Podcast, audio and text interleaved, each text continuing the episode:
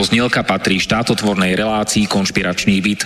Poslaním relácie je boj proti nekalým praktikám, svojvôle, bezpráviu a organizovanému zločinu v orgánoch verejnej správy, boj proti korupcii a zneužívaniu štátnej moci na kšefty a súkromné záujmy.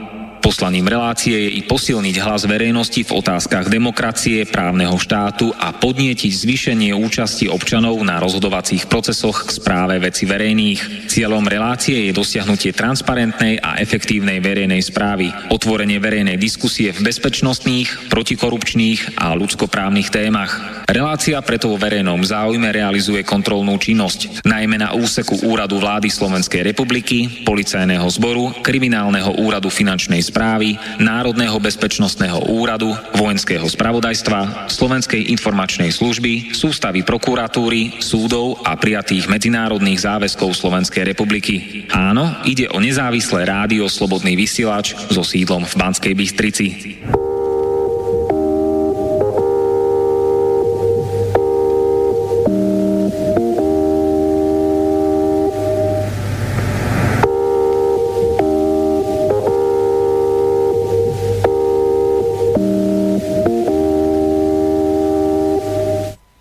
Počúvate slobodné vysielanie z konšpiračného bytu v Bratislave. Moje meno je Martin Bavolár a dnes sa tu budeme opäť slobodne rozprávať bez cenzúry a tentokrát na tému, aké je zákulisie politiky každodennej na Slovensku a v zahraničí. Je štvrtok 27. septembra 2018, máme 16.00 a do 18.00 tu v konšpiračnom byte budú so mnou moji dvaja dnešní hostia z portálu inforovnováha.sk.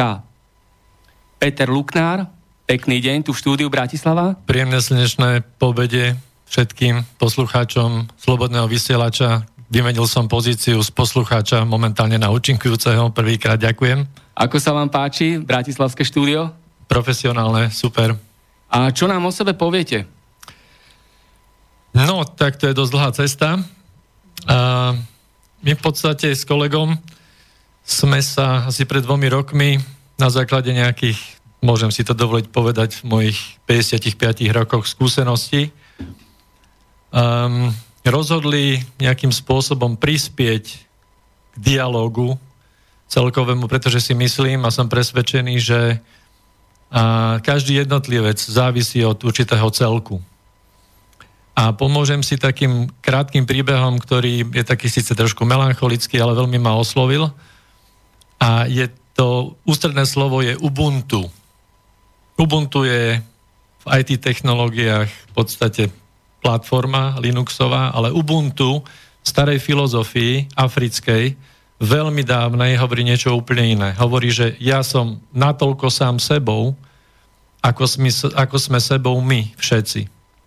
A je taký krásny príbeh, že jeden vedec v Afrike uh, mal krdel afrických detí a zobral košík s jablkami, jablka položil kilometr ďaleko k stromu a povedal tým deťom, že kto bude prvý, tak vyhrá celý ten košík jablk. A čo by spravil tento súťaživý svet západný, vieme, a čo spravili tie deti je prekvapivé pre našu spoločnosť pochytali sa za ruky, išli spolu pomaly pre ten košík, zobrali si ho, posadali sa do kruhu a začali jesť spolu tie jablka. A keď sa ich pýtal, že prečo nesúťažili, že prečo jednoducho nemali túžbu vyhrať ten košík a mať tie jablčka, tak povedali, že ako by som ja mohol byť šťastný, keď všetci, všetci ostatní, čo prehrali, by boli nešťastní. Takže nejakým svojim malým niečím chceme prispieť k tomu, aby sa vedci dávali dohromady, aby po analýze, ktorej sa venuje mnoho ľudí, mnoho profesionálov, aby sa veci začali konečne spájať. Asi toľko na úvod. A odkiaľ ste tu z Bratislavy? Ja som priamo z Bratislavy, hej. Aj narodený, aj v Bratislave zatiaľ žijúci. A vyzerá to tak, že zatiaľ aj zostanem. Ďalší host, Miroslav Kantner, je na ceste. Ano. Pripojí sa do našej diskusie. Bohužiaľ sú v Bratislave zápchy, všetky cesty sú rozkopané, lebo sa blížia komunálne voľby. Tak. pred voľbami treba riešiť cesty, to je viditeľná záležitosť, samozrejme, tak tak, tak. No takže takmer polovica ciest v Bratislave je v nejakom stavebnom procese. A všetci, ktorí nás počúvate tu a teraz naživo, v priamom vysielaní, pridajte sa do tejto zaujímavej dnešnej diskusie. Telefón do štúdia je 0950 724 963 a mailová adresia je studiozavináč slobodnyvysielač.sk Určite je lepšie kriticky rozmýšľať, ako naivne veriť všetkému. Pretože, bohužiaľ, žijeme v čase neslobody. Už dlho nás tie isté a rovnaké zdroje, zmanipulované a dezinformačné médiá a oficiálna propaganda skorumpovaných politikov vo vláde a parlamente presviečajú o jednom a jedinom názore. O jednom a jedinom správnom pohľade na svet – o jednom a jedinom nepriateľovi. Proste všetko je jedno a jediné a nič iné neexistuje podľa tohto dnešného štátneho režimu mediálnej mafie.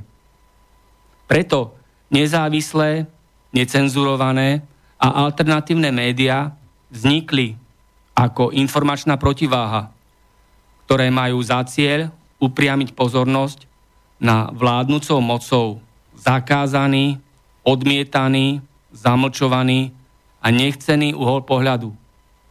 Preto nezávislé, necenzurované a alternatívne médiá sa usilujú poskytnúť a zabezpečiť pre ľudí informačnú rovnováhu. Lebo slobodní občania potrebujú slobodné médiá. Kedy ste vytvorili inforovnováhu.sk a prečo ste jej dali názov Inforovnováha? No, ja by som ešte skôr sa možno vrátil k tomu, že prečo vôbec sme sa rozhodli založiť nejaký webový portál, lebo tých webových portálov dneska rastie ako huby po daždi.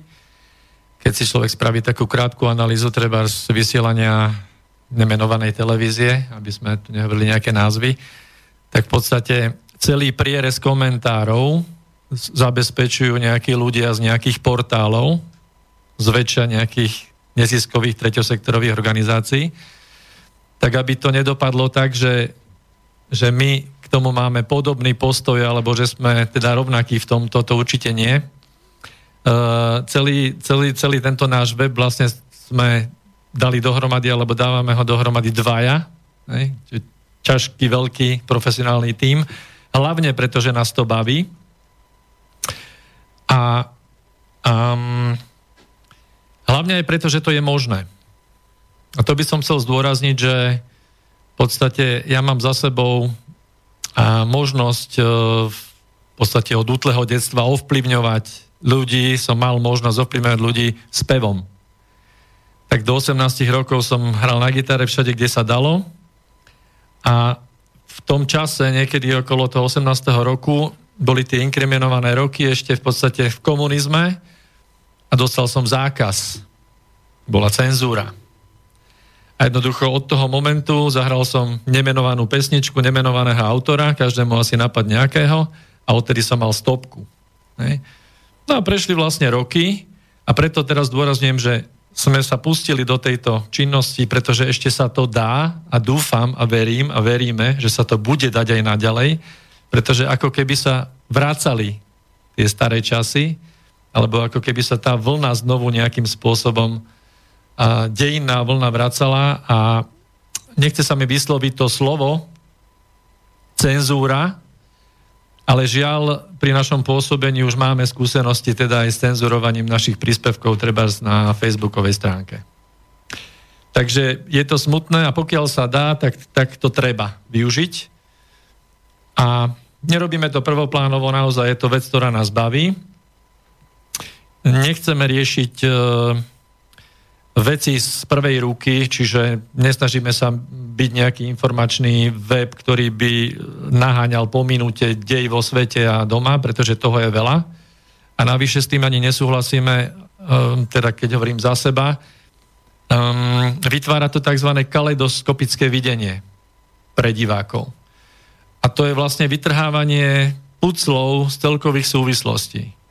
A to vytrhávanie puclov v podstate je závislé od tej redakčnej rady nejakej alebo od toho vedenia toho média, aké pucle povyťahuje a akú skladačku z toho spraví. Ale to, čo je podstatné, vytráca sa akýkoľvek celkový dej, čiže tá celková syntéza. A ľudia prestávajú vidieť veci v súvislostiach. Hej. Je, je zbytočné analyzovať veci úplne do podrobností, aj keď vo v nejakých vedeckých oblastiach samozrejme, že to má význam. Ale jednoducho potom to treba dávať dohromady. No a to je nejak, nejakým spôsobom to, čo nás teda na tom zaujalo a myslíme si, že to je naša cesta, že počkať, kým dané udalosti vykvasia, kým prebehne diskusia naľavo, napravo, všade a potom urobiť tomu nejaké zhrnutie, aby proste sa veci vyjasnili.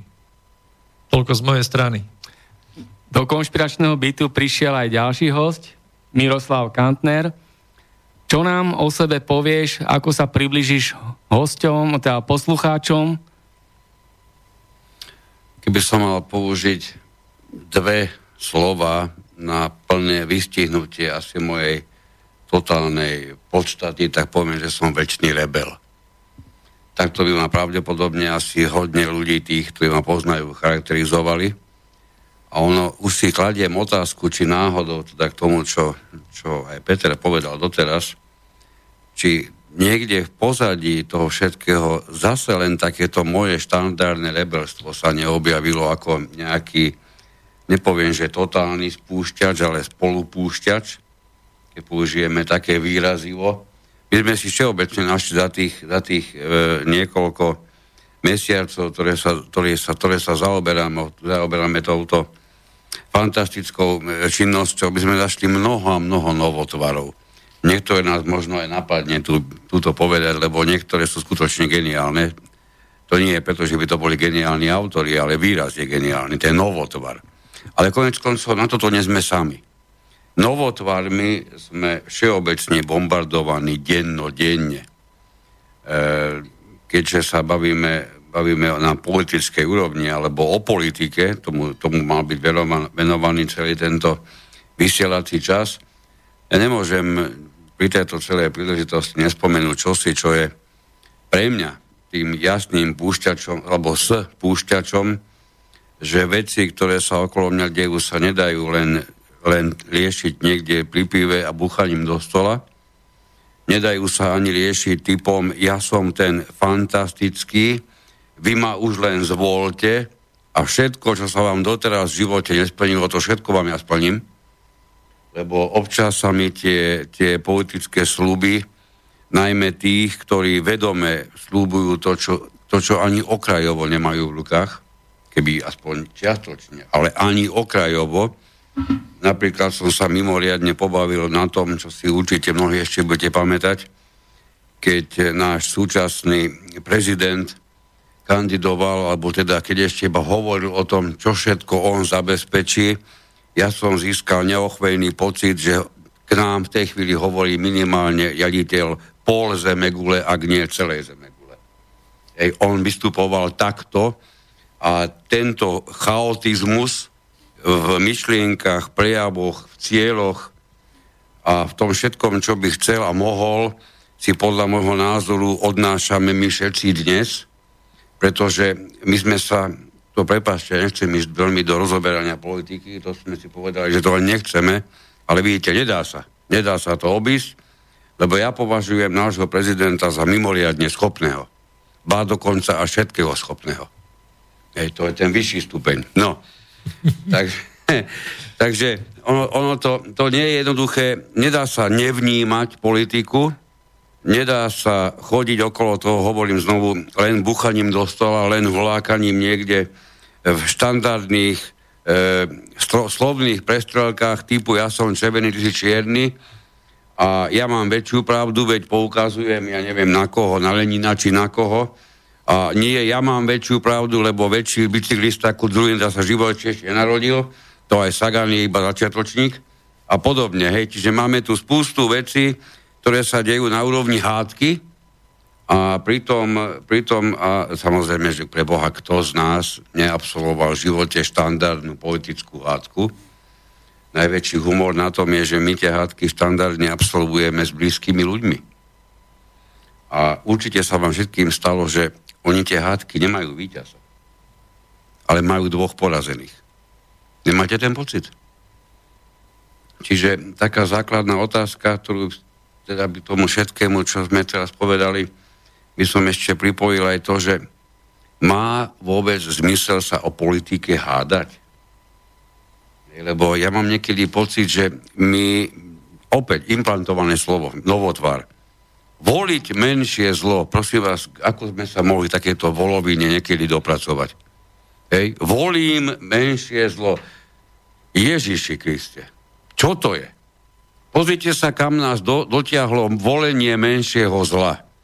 Ľudia volili menšie zlo, ako je Fico a pozrite sa, čo sedí, čo sedí v prezidentskom paláci. A to nie je preto, že by ho niekto naozaj volil. Jeho nevolili ľudia tak, že boli o tom presvedčení. Jeho volili preto, lebo v mal menšie zlo. Máme novotvar s následkami. Je, čiže to, takúto dobu veselú my si tu žijeme a na toto všetko nereagovať a neodpovedať sa nedá. A keďže sme sa nechceli podujímať na, na tie štandardné hádky krčmového typu alebo toho, toho rodinného typu, tak sme si povedali, že nemá zmysel, skutočne sa zmysel nemá, e, chcieť pretaviť ľudí vo svojom okolí na nejaký iný typ myslenia, aký je im dnes blízky a, a nimi osvojený, pretože to by jednak muselo byť niečo, čo sa vôbec dá, a asi všetci máte inf- už vlastné skúsenosti, že sa to veľmi nedá.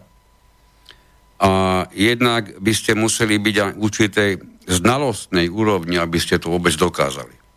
Lebo to, ako si stále myslíme, že to stane automaticky, lebo príklad poviem, tak, že by to tak bolo, ja som e, zástanca e, súdluha pána Sulíka, Ej, a nič lepšie, dokonalejšie v živote politika nestvorila ako tento človek a ten ensemble najmä okolo neho. A teraz, jaké ja mám prostriedky, aby som presvedčil všetkých na okolo, že nikdy v živote lepší politik ešte nežil. Prosím vás, aký Masaryk, aký, aký Husák, o čom sa tu bavíme, prvý vážnejší politik v histórii ľudstva je predsa Sulik. Čiže toto má byť úloha niekoho, kto je sotva schopný sa vyjadriť na nejakej úrovni, on má presvedčiť teraz koho. Hej? Koho presvedčí takýto človek? Pretože všetci žijeme nejakú štandardizovanú e, dobu a sa, či, sa, či sa vieme nejakým spôsobom vyjadrovať a zoberieme na svoje plecia úlohu niekoho pretaviť, presvedčiť, preonačiť, ženy by radi použili prevychovať. Hej? A ono to nejde. My máme starosti sami so sebou.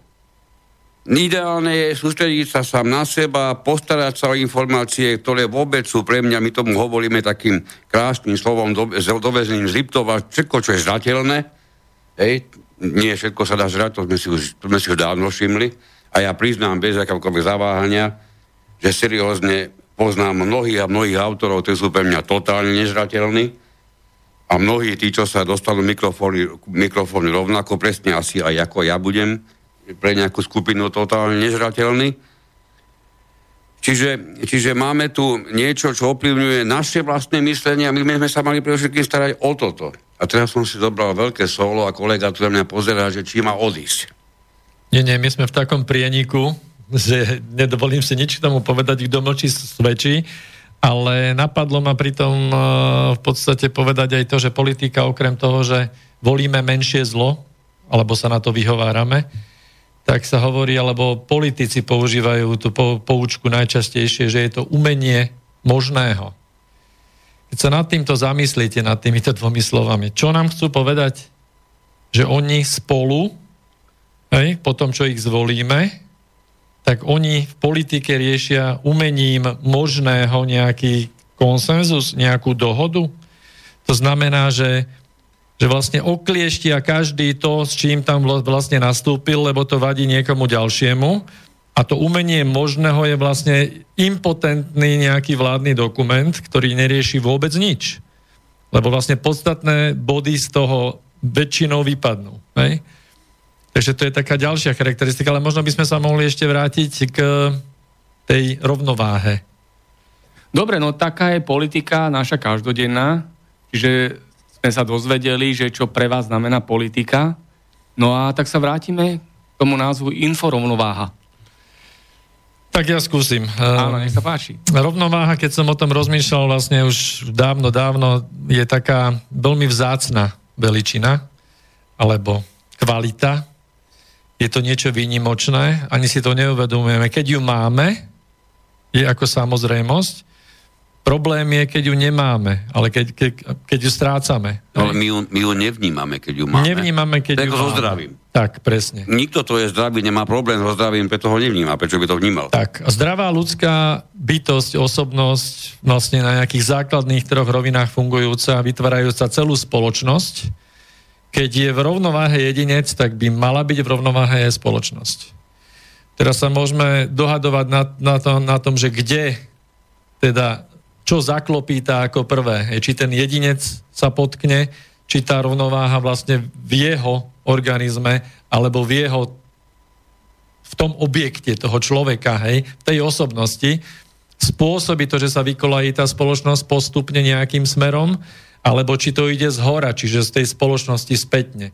V každom prípade, keď sa zamyslí človek nad, nad slovom, pojmom rovnováha, tak keď je rovnováha napríklad vo vode, tak dáva život.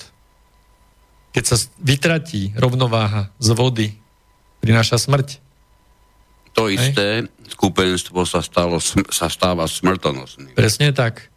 Keď, keď, keď vymete, však to je veľmi známy uh, prírodopisný uh, pokus, keď uh, vrátili späť do Yellowstoneských lesov vlkov, tak zrazu nastala rovnováha, pretože tie jelene sa nemohli premnožiť a požrať všetky stromy.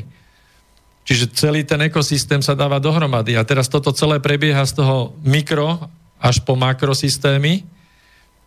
A toto je na tom to, že vlastne tým našim pôsobením by sme veľmi radi aspoň trošku prispeli k vytvorení nejakej rovnováhy. Čiže to inforovnováha vlastne vytvára, chce vytvárať tu, že chceme informovať o tom pri navrátení rovnováhy do všetkého. Tak dalo by sa povedať, že inšpiráciu máte ako keby v prírode, a nejakým spôsobom ste to pretavili do tej informačnej polohy. Nie len, lebo to, tá rovnováha je vo všetkom, alebo mala by byť vo všetkom, hej? Aj v, aj v spoločnosti musí byť rovnováha, aj v ľudskom organizme musí byť rovnováha, v politike hľadáme rovnováhu, hej? To je dosť a to, že posledné, a jasné, tie posledné roky práve sme svedkami toho, že sa tá rovnováha aj z toho politického, spoločenského života vytráca a pociťujeme to takým vnútorným tlakom. Mnoho ľudí je už vytočených, hej? Nic, veci sa neriešia, cítia nerovnováhu, jednoducho veľmi dobre sa sedí niekde v nulovom bode a pozerá sa doľava a doprava, ako jeden extrém, druhý extrém máva spoločnosťou, lenže zostať tam v tom strede a nereagovať, hej, to je ťažké. Veľa ľudí je znechutených, rozčarovaných z veci verejných, teraz politiky. No a toto je celkom dobrý prístup, že ten moment rovnováhy do toho vložiť, aby sa tá motivácia ľudí nejakým spôsobom resetovala a znovu objavila? Tak ja by som si dovolil teraz uh, hodiť ako loptičku Mikimu, lebo on je taký fotbalový fanúšik, tak na tú tému, čo, čo je naša téma obľúbená, fanklubov politických by si mohol načať? No, samozrejme. To je totiž to, e, pokiaľ ide o politiku, alebo jej vnímanie, lebo toto je presne tá oblasť, čo by som chcel, aby sme sa čo najviac dnes na tejto úrovni hýbali, lebo on to ti rieši, poviem pravdu, riešiť politike vyslovene terajšie pôsobenie Trumpa môže byť pre niekoho zaujímavé. Fajn. Môžeme riešiť Putina, bude to fajn. Môžeme riešiť Fica, koho chceme. Akurát, že keď toto chceme riešiť, tak zároveň ako keby odkladáme do budúcnosti, že títo ľudia tu za pár rokov nebudú. Ak tu budú, nebudú v politike. Budú prakticky bezvýznamní. Hej? Ale to, čo tu zanechajú, to tu bude ďalej. Takže, takže my, máme, my máme skôr, skôr ambíciu ne, ne, nesledovať tieto dennodenne, dennodenné nejaké udalosti.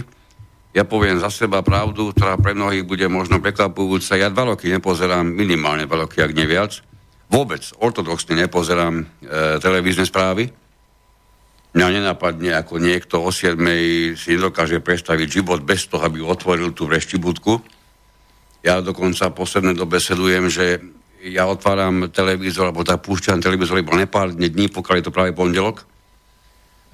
Lebo seriózne, proste prestávam dôvod vôbec na to pozerať, lebo pravda je pre mňa taká, že keď človek začne vnímať e, aj to podprahové vysielanie, a to nemusí byť žiadny lumen do, ani do psychológie, ani do ničoho iného, keď začne, keď začne vnímať e, používanie slov, prečo práve tento výber slov sa použil na okomentovanie čohosi, a najmä keď si uvedomí presne, čo, čo Peter hovoril, že všetko, čo sa týka správy, je vlastne obyčajný kaleidoskop. Ten kaleidoskop má svoj zmysel, má svoj zmysel. Je, je dôležité že vás celý ten čas vysielací udrží, udrží sotva na hladine a v žiadnom prípade vám nedovolí ponoriť sa do problému. Nie preto, že by to televízia nedokázala. Možno, že áno, minimálne niektorí redaktori. Ale je pravda, že keď ako redaktor máte urobiť 4-5 vstupov za deň, vaša špecializácia je, teraz si vymyslím príklad, je polnohospodárstvo a vy dostanete rozoberať problematiku dopingu ľudských športovcov. Potom máte ako druhú tému e, Ficové vyhlásenia v parlamente. Ako tretiu vám dajú zdravotnícky nejaký problém a to všetko máte robiť za jeden deň. Tak potom sú len dva možné výsledky. Buď to vás zamestnali, pretože ste absolútny lumen, lebo takých je naozaj na svete málo a je fantastické, že práve vy ste tom tej televízii zamestnaní, a že práve vy máte možnosť mňa ovplyvňovať, lebo vy tomu aspoň rozumiete, alebo je pravdou presný opak, že vy ste presne ako náš prezident schopný, váš všetkého. To znamená, čo vám dajú, tým melete, čo vám dajú do ruky, tým melete a o tom meliete.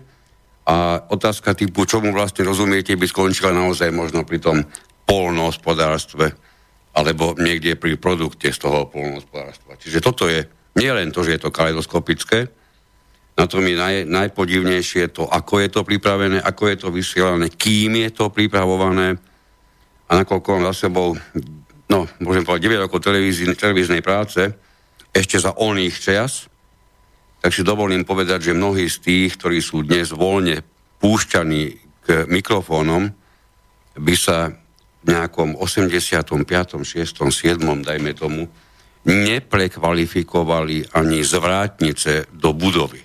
Československej televízii. Tak. A vôbec už nie, že by sa dostali, nedaj boh, nedaj boh možnosti, aby ovplyvňovali ľudí, ktorí, posiel, ktorí, ktorí sledujú to ich posolstvo. Hej. To je, že žiaľ Bohu, to je pravda.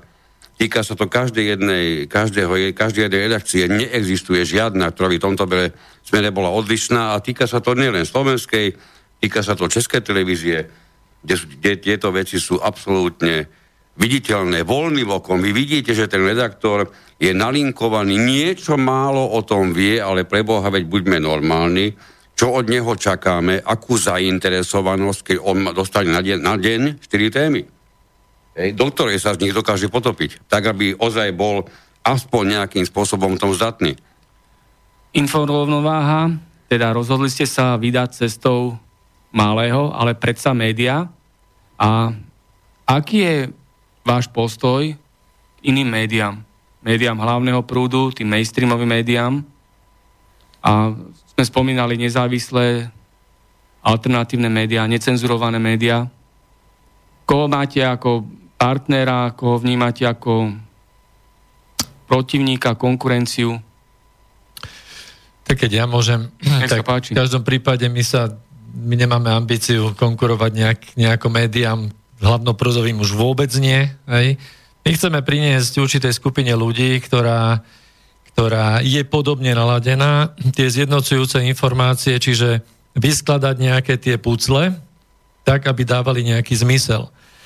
A samozrejme, že keď, keďže týmto malým síce spôsobom sme v mediálnej oblasti činní týmto, týmto pádom, tak musíme mať nejaký názor na médiá a ono je to tak, že s tými médiami, oni sa stali, uh, stali sa nožom alebo dýkov, ako sme sa o tom bavili minule. Čiže médiá majú obrovskú silu.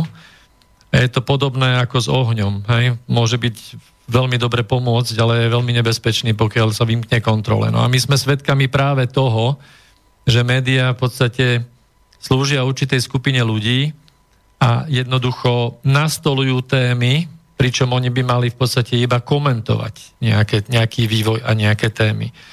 A tu dochádzame k tomu, že zase to nemôžem oddeliť od politického vnímania a, a v histórii sa politika ako kumšt vycizelovala v podstate a od vekov vekúcich je známa taká teória, že, že naj, najlepšie funkčné je tzv. tandemové riadenie más alebo politiky. Hej?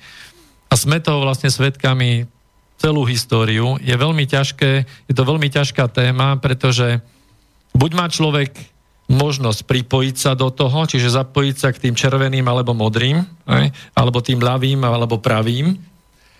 Ale čo ak nechcete? Čo ak ste nadobudli presvedčenie, že vlastne to celé je len finta? Pretože to tandemové vedenie zo starých kultúr vlastne hovorí o tom, že pokiaľ niekto mocný, vplyvný, aj ten, kto má treba z tie médiá, chce riadiť nejaký zmysluplný celok, tak najlepšie to dokáže spôsobom, že on sám sa z toho vytiahne, čiže nie je súčasťou tých prúdov a on sám vytvorí aj tých modrých, aj tých červených. Dá im určité úlohy, či, on, či tí, tí modrí a červení o tom vedia alebo nevedia, to je irrelevantné. Niektorí vedia, niektorí nie. A niektoré dokonca nie sú ochotní uveriť. A nie sú ochotní uveriť. A teraz tu máme v celej histórii v podstate republikánov, demokratov, treba z USA. Máme dve mocné strany v Nemecku. Máme dve, vo všetkých starých demokraciách zabehnutých máme tandemové vedenie.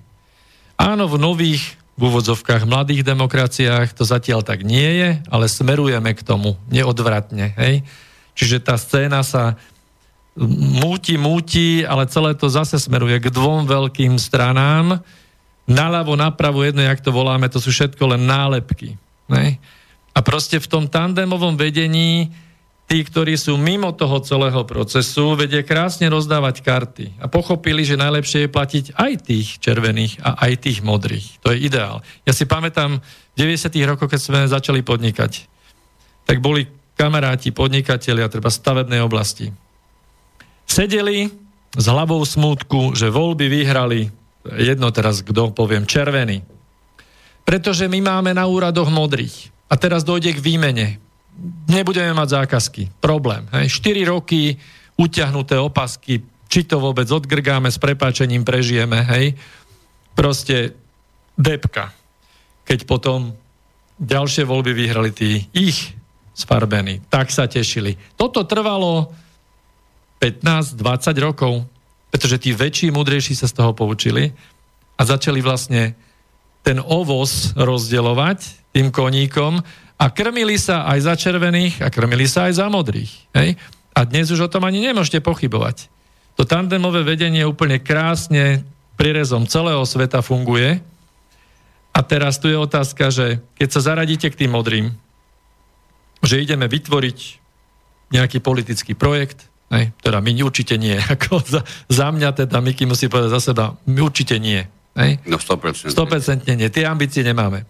Ale, ale vytvoriť nejaký politický projekt a povieme, že my máme tieto hodnoty a toto je teda to, čo by sme chceli. Tak proste musíte tie hodnoty v úvodzovkách musíte dosahovať politickou činnosťou. A politika je len politikou politika je politická proste. Neexistuje nepolitická politika. Navyše, keď prichádzate ako nový hráč, tak za prvé to neovládate, tie všetky ťahy, nechcem teraz povedať rovno, že tie podpásové ťahy, ktoré sa tam používajú, ale vy nemôžete do politického prostredia prísť naivne s tým, že ideme to robiť nepoliticky, lebo my sme tí iní. Toto no. je mimochodom presne e, tá udička na tých, na tých voličov, my sme natoľko neokúkané ksichty, že nebudete nám veriť, my normálne prídeme do politiky a my narobíme všetko to, čo doteraz tí ostatní doteraz len slúbili.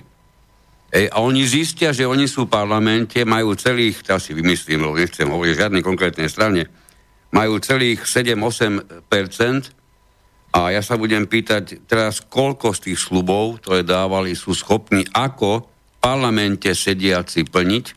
Výsledok je ten, že pokiaľ nebudú začlenení do vlády, tak prakticky žiadny.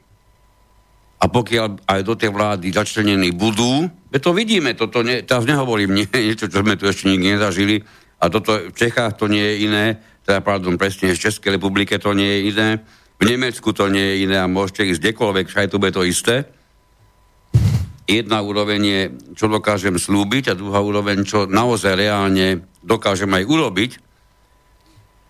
Víte to, víte to pri tom řekl mi, mi nedá opomenúť jeden na Slovensko príznačný faktor, faktor fakt.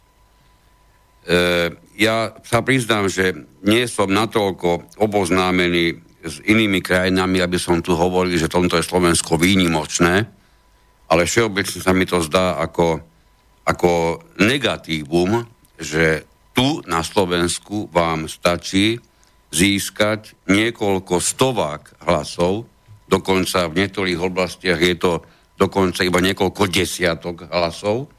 Vy sa stávate komunálnym politikom, nie preto, že vy ste takí dobrí, pretože tak málo ľudí prišlo voliť.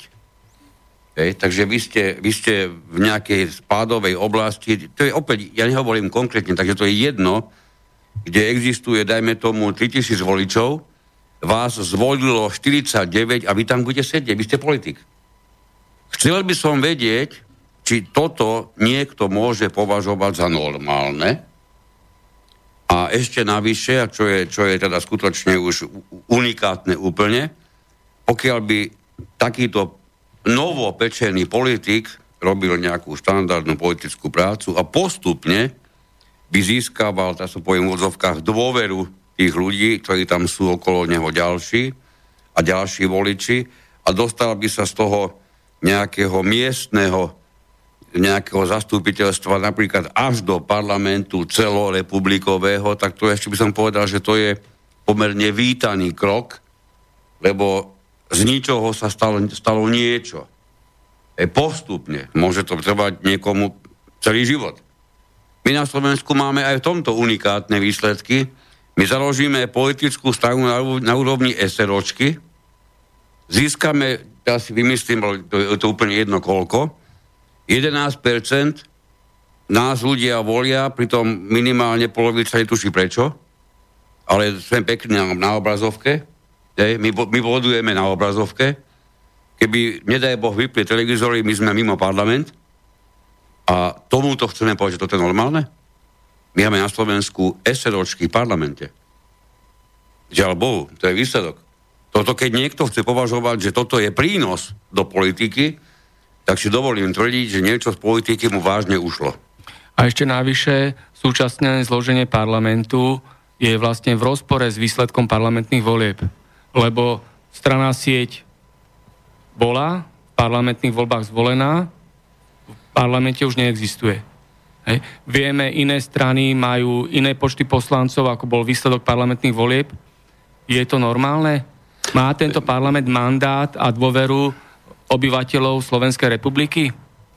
Viete, to by sme, to by sme mohli ísť až do úrovne typu, e, za akých okolností ktoré politické zoskupenie má vôbec nejaký mandát. Ja žasnem nad tým, že nám v Európe vládnu ľudia, ktorí nemajú absolútne žiadny mandát. Je neuveriteľné, že demokratom to vôbec nevadí. Pritom, Ako pritom... Európska komisia no, neprešla volebným procesom, tam sú dosadení autoritatívne. Keby ste sa niekedy, a na to si dajte špeciálne záležiť aj vy, poslucháči, Skúste sa niekedy špeciálne sústrediť, ako sú prijímané zákony na úrovni Európskej únie.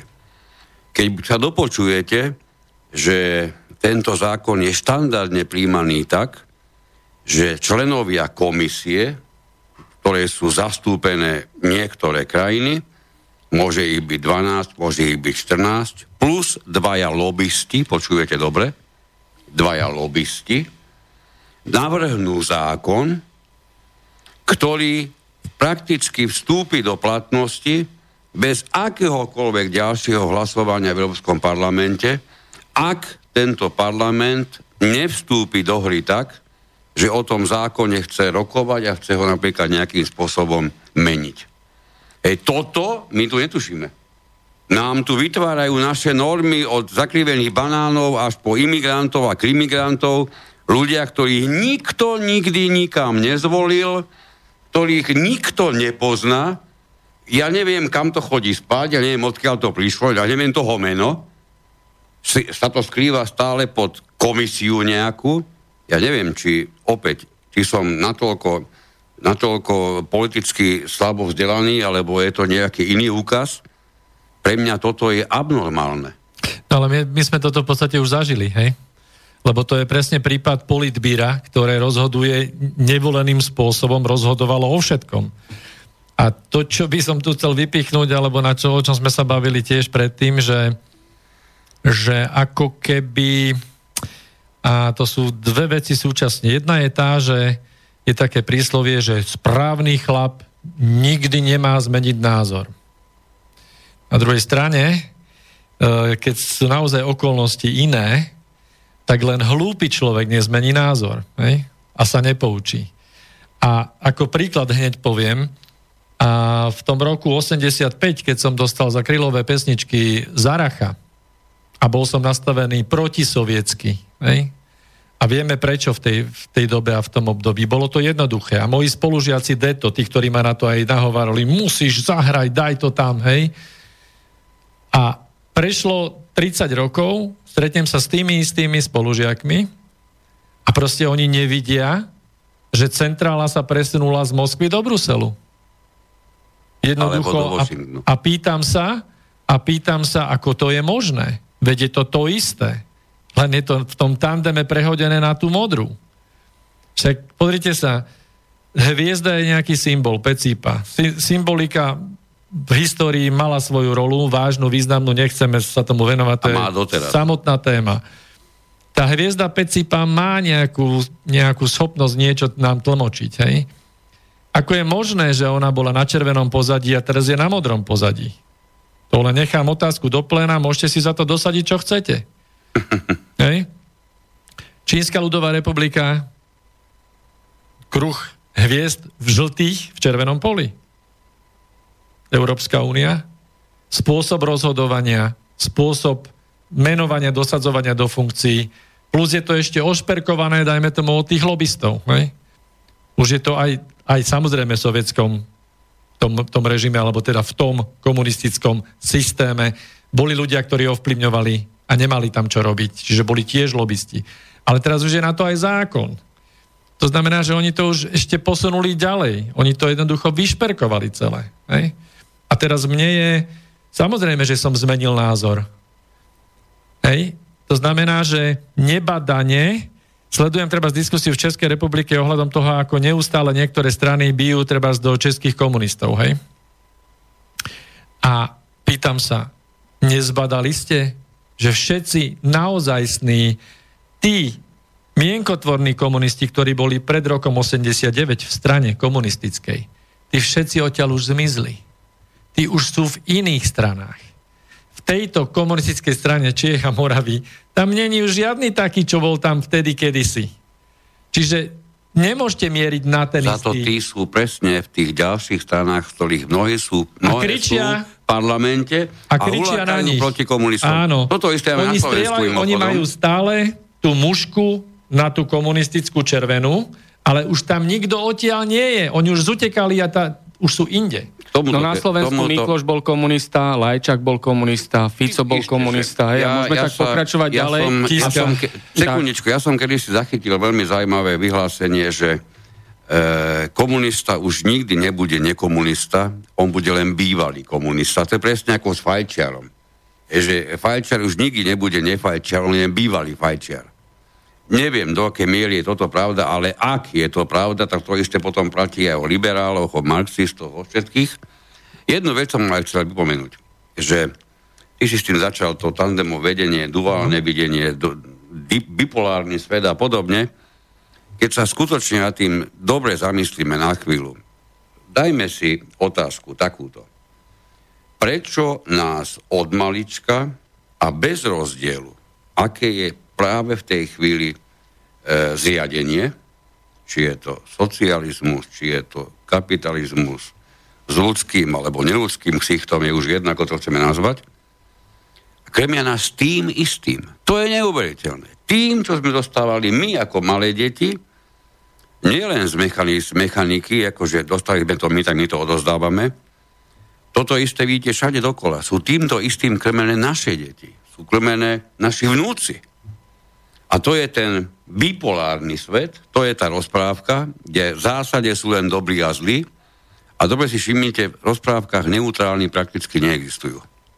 Buď to je niekto, kto si zasluhuje vaše sympatie a vy plačete ako dieťa, keď sa mu nedaj Boh niečo stane, dobre si všimnite, toto sú aj, aj kreslené rozprávky, to všetko, čo je už pre deti, je takéto bipolárne.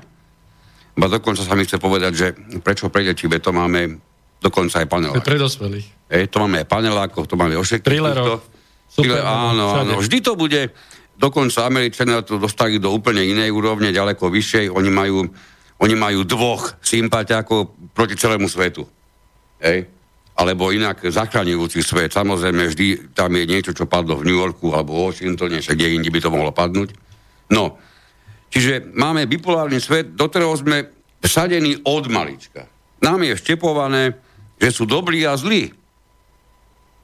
A teraz prídeme ďalej o vývoji a my, to, my si to odnášame. To nie, to nie je, že to ste počuli ako deti a to je preč. Nie, to je nás. To máme všetci v sebe. A teraz príde ten najkrajší paradox. O čo môže byť niekto krajší? E, no môže byť presne o to niekto krajší alebo lepší, o čo ten iný bude horší. Čiže keď niekomu dokážem odobrať 5 bodov v rebríčku sympatí, tak prakticky ich automaticky prisudzujem tomu druhému. V tom štandardnom slovenskom megasúboji Slota versus Bugár keď sme dokázali odobrať 10 bodov Bugárovi, on, on neskončili u Fica. Ani u Zulindu. Oni skončili u Slotu. Hej? Čiže toto, keď zoberiete, teraz príde z toho vážne to je jed, krutý záver. Jednota boj protikladov, to, to je, je marxistický to je, dialekt. To je, dovolím si povedať, nech mi to odpustím, ja som povedal, že sa používať mená dnes, ale toto je príklad, to musím použiť. Dovolím si povedať, že keby nebolo Slotu, dnes je Bugár bezvýznamný regionálny politik, a platilo by to isté naopak. Ak by vôbec boli politici, oni sa zájomne vybudovali do pozícií, v ktorých svojho času boli. No a predpokladám, že Bugár, keďže slotu už nemá, tak už toho veľa pred sebou politického takisto asi nebude mať, lebo nemá protiklad. Hej? On je, Bugár je veľký paradox, pretože on je protikladom sám pre seba. My takého ďalšieho politika nemáme. On je v tomto jedinečný. No, čiže iným inak povedané, sú politici, ale to platí o politických stranách. To, to, tam platí to isté. Jedna potrebuje druhú. Ja si dovolím povedať, že, že bez Sulíka stráca vážny, vážny, alebo dobre, bez SAS, vážne body stráca, stráca e, smer, no a bez smeru, neviem, či náhodou SAS vôbec prežije. Hej? To, to, to, to, to je proste tak. Čiže máme tu, máme tu niečo, prepáč sekundu, ešte len také bipolárne vnímanie a toto bipolárne vnímanie je neskôr, a to, toto chcem vážne upozorniť, keď si začal pri tom, pri tom, o tom fanúšikovstve, no. my si totiž to mimoriadne radi zamieňame. Keď pozeráme tú, tú katastrofu v Lige majstrov v štvrtok aj v stredu, aj v útorok, aj už neviem, ktoré dni to je vysielané, asi každý deň, okrem pondelka, tak my si to prenášame do nedelnej debaty medzi zástupcami dvoch strán, ktoré zopakujeme, ktoré sa zájomne potrebujú. Hej? Ale my prejavujeme voči jednému sympatie a presne také, ako máme voči jednému sympatie, máme voči tomu druhému antipatie. My si zamieňame politiku so športom. Politika nie je o tom, komu fandím. Keď sa raz narodím ako slovanista, ja si nedokážem predstaviť, čo sa musí udiať v živote jedného normálneho človeka, aby som zomrel ako trnavak. A samozrejme opačne, hej? To, je nepredstaviteľné, to okrajovo neprichádza do úvahy. Proste sa to nedá. Dokonca sa hovorí, že vymeníš ženu, vymeníš mesto, všetko vymeníš, ale klub, ktorému fandíš, nevymeníš. No a teraz sa, dajme to do politiky, tu, sú, tu sú ľudia, ktorí fandia nejakej politickej strane. Ono, počkajte, nie, že by som tomu nerozumel, veď konec koncov my sme boli takí istí.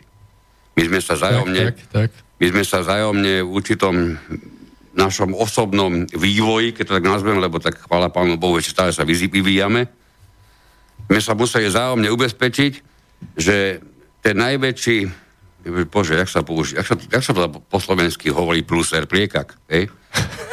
najväčší pliekak je v prípade, keď e, sa dotýkaš nejakým spôsobom informácií o politike a pritom si fanda hej, nejakého politika, nejakého rozkúpenia, nejakého názorového prúdu, to je pluser.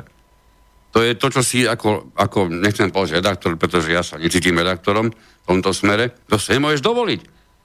Ak máš naozaj mimoriadne kladný vzťah k nejakej politickej strane, môj názor je ten, že v, hľadisku, e, e, v informáciách absolútne nemá čo hľadať.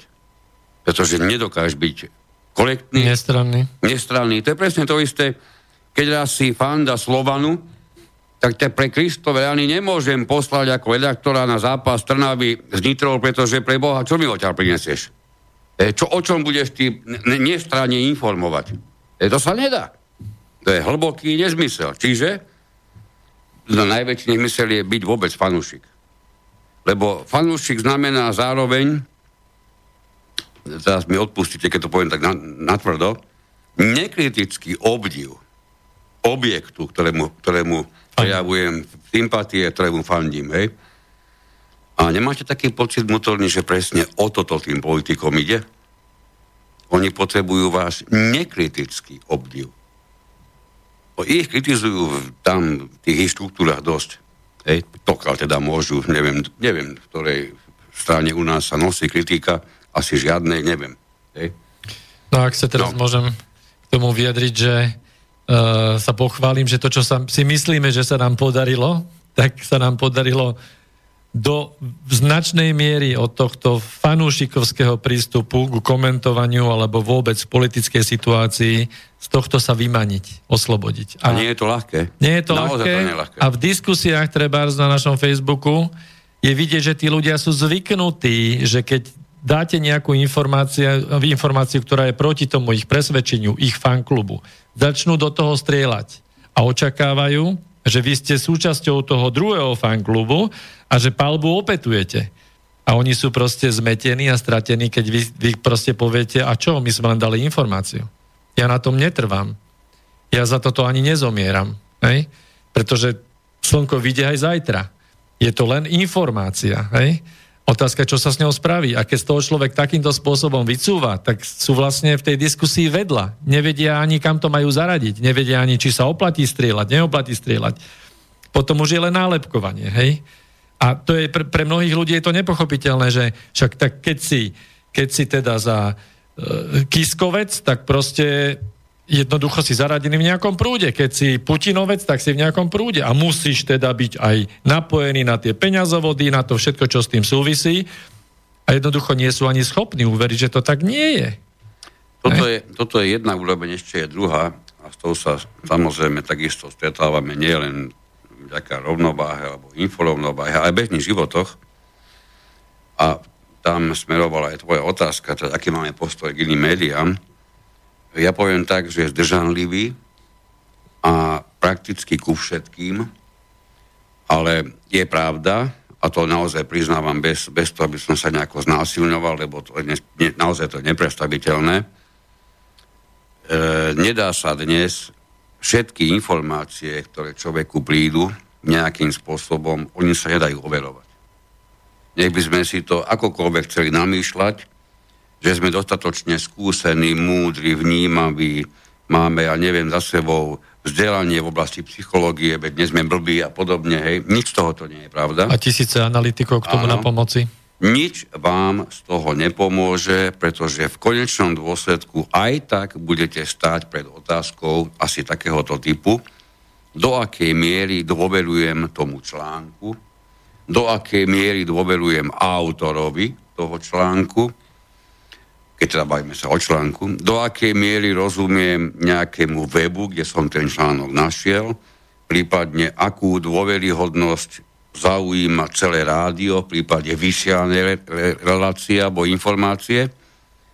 A tu narazíme na čosi, čomu sa skutočne ja musím priznať, pretože by som musel byť nejaký zase prapodivný tvor, keby som povedal, že každú jednu informáciu, ktorá človeku príde, tak si ju automaticky preveruje. To E, ja si živo pamätám tú, tú debatu v STV, ktorú, ktorú Šimečkovci a Havranovci pripravili pre Borisa Koroniho v snahe ho teda znemožniť a všetky tzv. konšpiračné alebo nemainstreamové médiá tým pádom potopiť. A ono, výsledok bol ten, že presný opak sa stal pravdou. E, nikdy nezabudnem na tú na tú otázku, ktorú víťazoslávne pán Šimečka kládol Borisovi, do, že aký, majú, aký spôsob má slovenský, zapadám slobodný vysielač pri overovaní si informácií. No, viete, keď sa dnes človek pozrie spätne na to, že americké vojska zahajili vojnu, nie že napadli. Prečo sa to používa pojem napadli? alebo liešili demokraciu, keď oni prišli, normálne vojnu urobili e, v krajine, kde bol údajný výskyt chemických zbraní použitých voči vlastným ľuďom. Hej? A ono sa potvrdilo, že žiadne chemické zbranie neexistujú. Oni a... dokonca tvrdili, že majú dôkazy. Áno, aj dôkazy boli pochopené. A nakoniec sa ukázalo, že ani sú ani dôkazy. Čiže, Kolín čiže, Pavel sa za to aj ospravedlňoval dokonca. Čiže naozaj musíme si klásť otázku, k- ktoré médium na tom je tak dobré z hľadiska overovania si informácií, že, by, že má tú morálnu úroveň, odbornú úroveň natoľko postačujúcu, aby sa mohlo práve toto pýtať do akej miery tí iní si overujú to, čo uverejňujú. Pretože pre mňa, okrem iného, toto bol tak vážny spravodajský prešlap, že len si zoberme, čo tento prešlap spôsobil. Ej, tu bolo, by sme sa ocitli z večera na ráno v ospravedlnení vojenského zásahu, čiže to treba, to treba dešifrovať tie slova, pretože vojna same o sebe ešte nie je žiadnym vážnym slovom. My sa normálne bavme o utrpení štandardného nevojenského obyvateľstva. My sa bavme o tom, koľko ľudí tam prišlo o členov rodiny.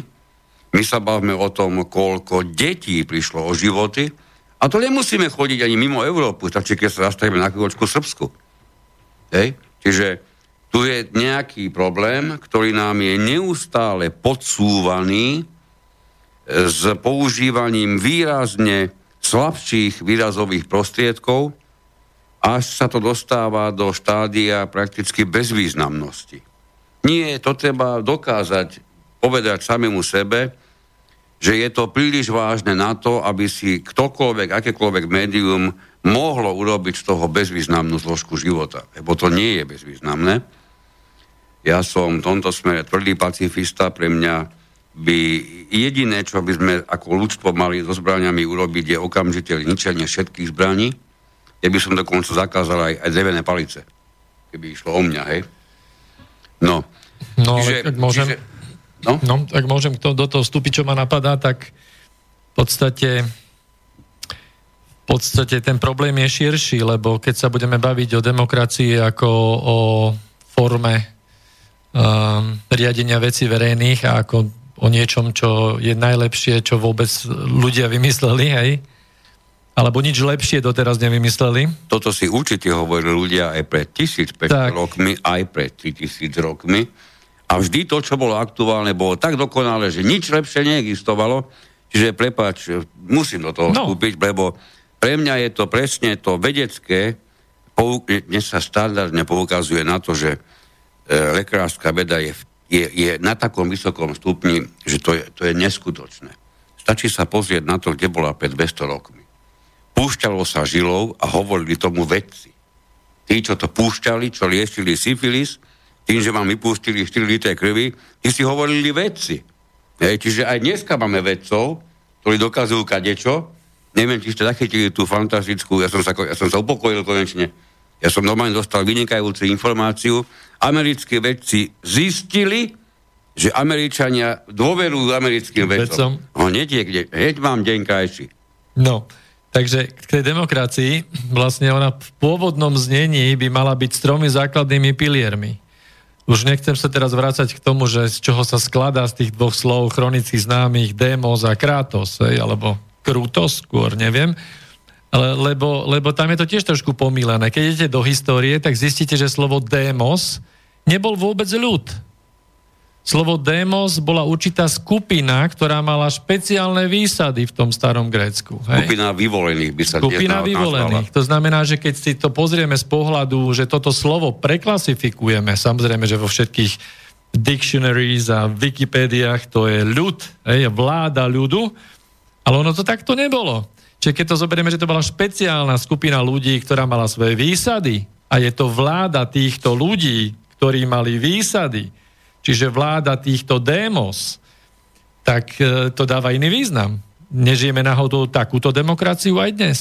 A táto demokracia bola aspoň natoľko spravodlivá, že mala tie tri hlavné piliere, súdnu, zákonodárnu, výkonnú, ale táto nová, neviem ešte, aký prívlastok jej máme dať, to vyšperkovala, alebo k tomu dala ešte mediálnu a treťosektorovú pričom najmä tá posledná hravo nahradí všetky predchádzajúce. Tak, 5, 5 pilierov demokracie tu máme, elitokracie. Ale niekedy iba jeden pilier niekedy demokracie. Iba jeden, áno. Ten, pretože ten... ten je naj, najškriekavejší, toho nevedno prečo vnímajú všetci, Však dokonca... Ale tento stačí krmiť informáciami z pozadia a oni už s tými informáciami ako s mečom Highlanderovským proste narobia paseku na politickej scéne s kým len chcú. Hej, a táto skupina ani mediálna volená nie je a treťosektorová volená nie je. Hej. Takže kde sme sa dostali? No a teraz, teraz tých demokracií bolo v histórii veľa aj s prívlastkami. Hej. Napríklad bola, že ľudová demokracia.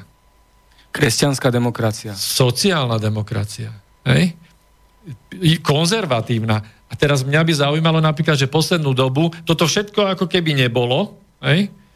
A teraz zrazu, ja ani neviem o tom, že by sa niekde hlasovalo, alebo že by sme sa nejako zjednotili na tom, že teraz jediná s prívlastkom je liberálna demokracia. Kde sa toto vzalo? No, prax ukázala, že je najvhod, najvhodnejšia. Ale ja by som naozaj na, aj našich poslucháčov teda chcel vyzvať, že keby ste zavolali do štúdia nejaké typy, že ako to vlastne vzniklo. Odkiaľ, lebo však dobre, je liberálna demokracia. Hej, vieme definíciu, nie je problém. Ale proste tie ostatné prívlastky sme vyhodili a zostala iba tento jeden. A toto je na piedestále všetkých hodnôt hej, a nič iné neexistuje. My proste, všetci to majú v ústach. Jedine a keď nie, tak vy ste proti liberálnej demokracii. Dokonca aj marxizmus, teraz sa dávajú novotvári, liberálny marxizmus, ano. konzervatívny marxizmus, neomarxizmus, neomarxizmus esenciálny marxizmus, ano, hej, že proste vznikla taká plejáda novotvarov, že e, politológovia prakticky majú z toho hokej v hlave. Tak. To nie je hokej v hlave. Tu nejde o, totiž to o ten hokej. Tu ide o to, že všetky tieto, nazvem to rýchlo, zámeny štandardných slov majú svoj naprosto jasný a pre tých, ktorí sú dostatočne vnímaví a skúsení možno na tomto poli, tak majú ľahko čitateľný dôvod. Ja poviem iba jeden z mnohých, lebo nechcem, aby sme to dostali do tejto úrovne, celú debatu, a, ale dali sme predčerom článok ktorý krásne vysvetľuje, kde sa tu vôbec zobralo slovo, e, ktoré nahradilo to pôvodne používaní. Ja sa, skúsme sa na chvíľu nahlas zamyslieť, nie kolegu, lebo ten kolega to vie a by sme spolu telefonovali dnes, Martin, takže ty to vieš. Aký, ako chápeme rozdiel medzi napríklad sexuálnou preferenciou a sexuálnou orientáciou? Nám tu bolo z ničoho nič do nášho, bežnej, do nášho bežného vyjadrovania, vnímania nám bolo implantovaná orientácia na miesto preferencie. Keby som sa vás pýtal, kedy ste naposledy počuli sexuálna preferencia, tak, sa, tak si snáď pomyslíte, že som sa musel pomýliť, lebo asi som mal na mysli sexuálnu orientáciu. A ono to nie je pomílenie, alebo nie je e, zámena až taká náhodná. Prečítate si o tom na našom webe, a neviem, ako som reklamu urobil teraz. Ide o to, že sexuálna preferencia, preferovať, vyberať, uprednostňovať, znamená, že ja som nejako orientovaný a niečo vyberám. Čiže je to ako keby v mojich rukách, je to na báze môjho vlastného rozhodovania. Kdežto, keďže som homosexuál alebo trisexuál, ja už neviem, aké všetky možné, ja už som sa v tom, lebo lebo rodov je nejakých 71. 71 teda no. počkaj, ro, 70 rodov je, spo, je v Spojenom kráľovstve. Áno, na Facebooku. V Spojenom, Spojených štátoch je len 51. Tak. Čiže to je, či, koľko je, aký je počet rodov, to závisí ešte od toho, kde sa nachádzaš, hej? No, takže sexuálna orientácia na rozdiel od tej preferencie dokonca znamená, že tebe sa to len deje. Ty za to vôbec nemôžeš.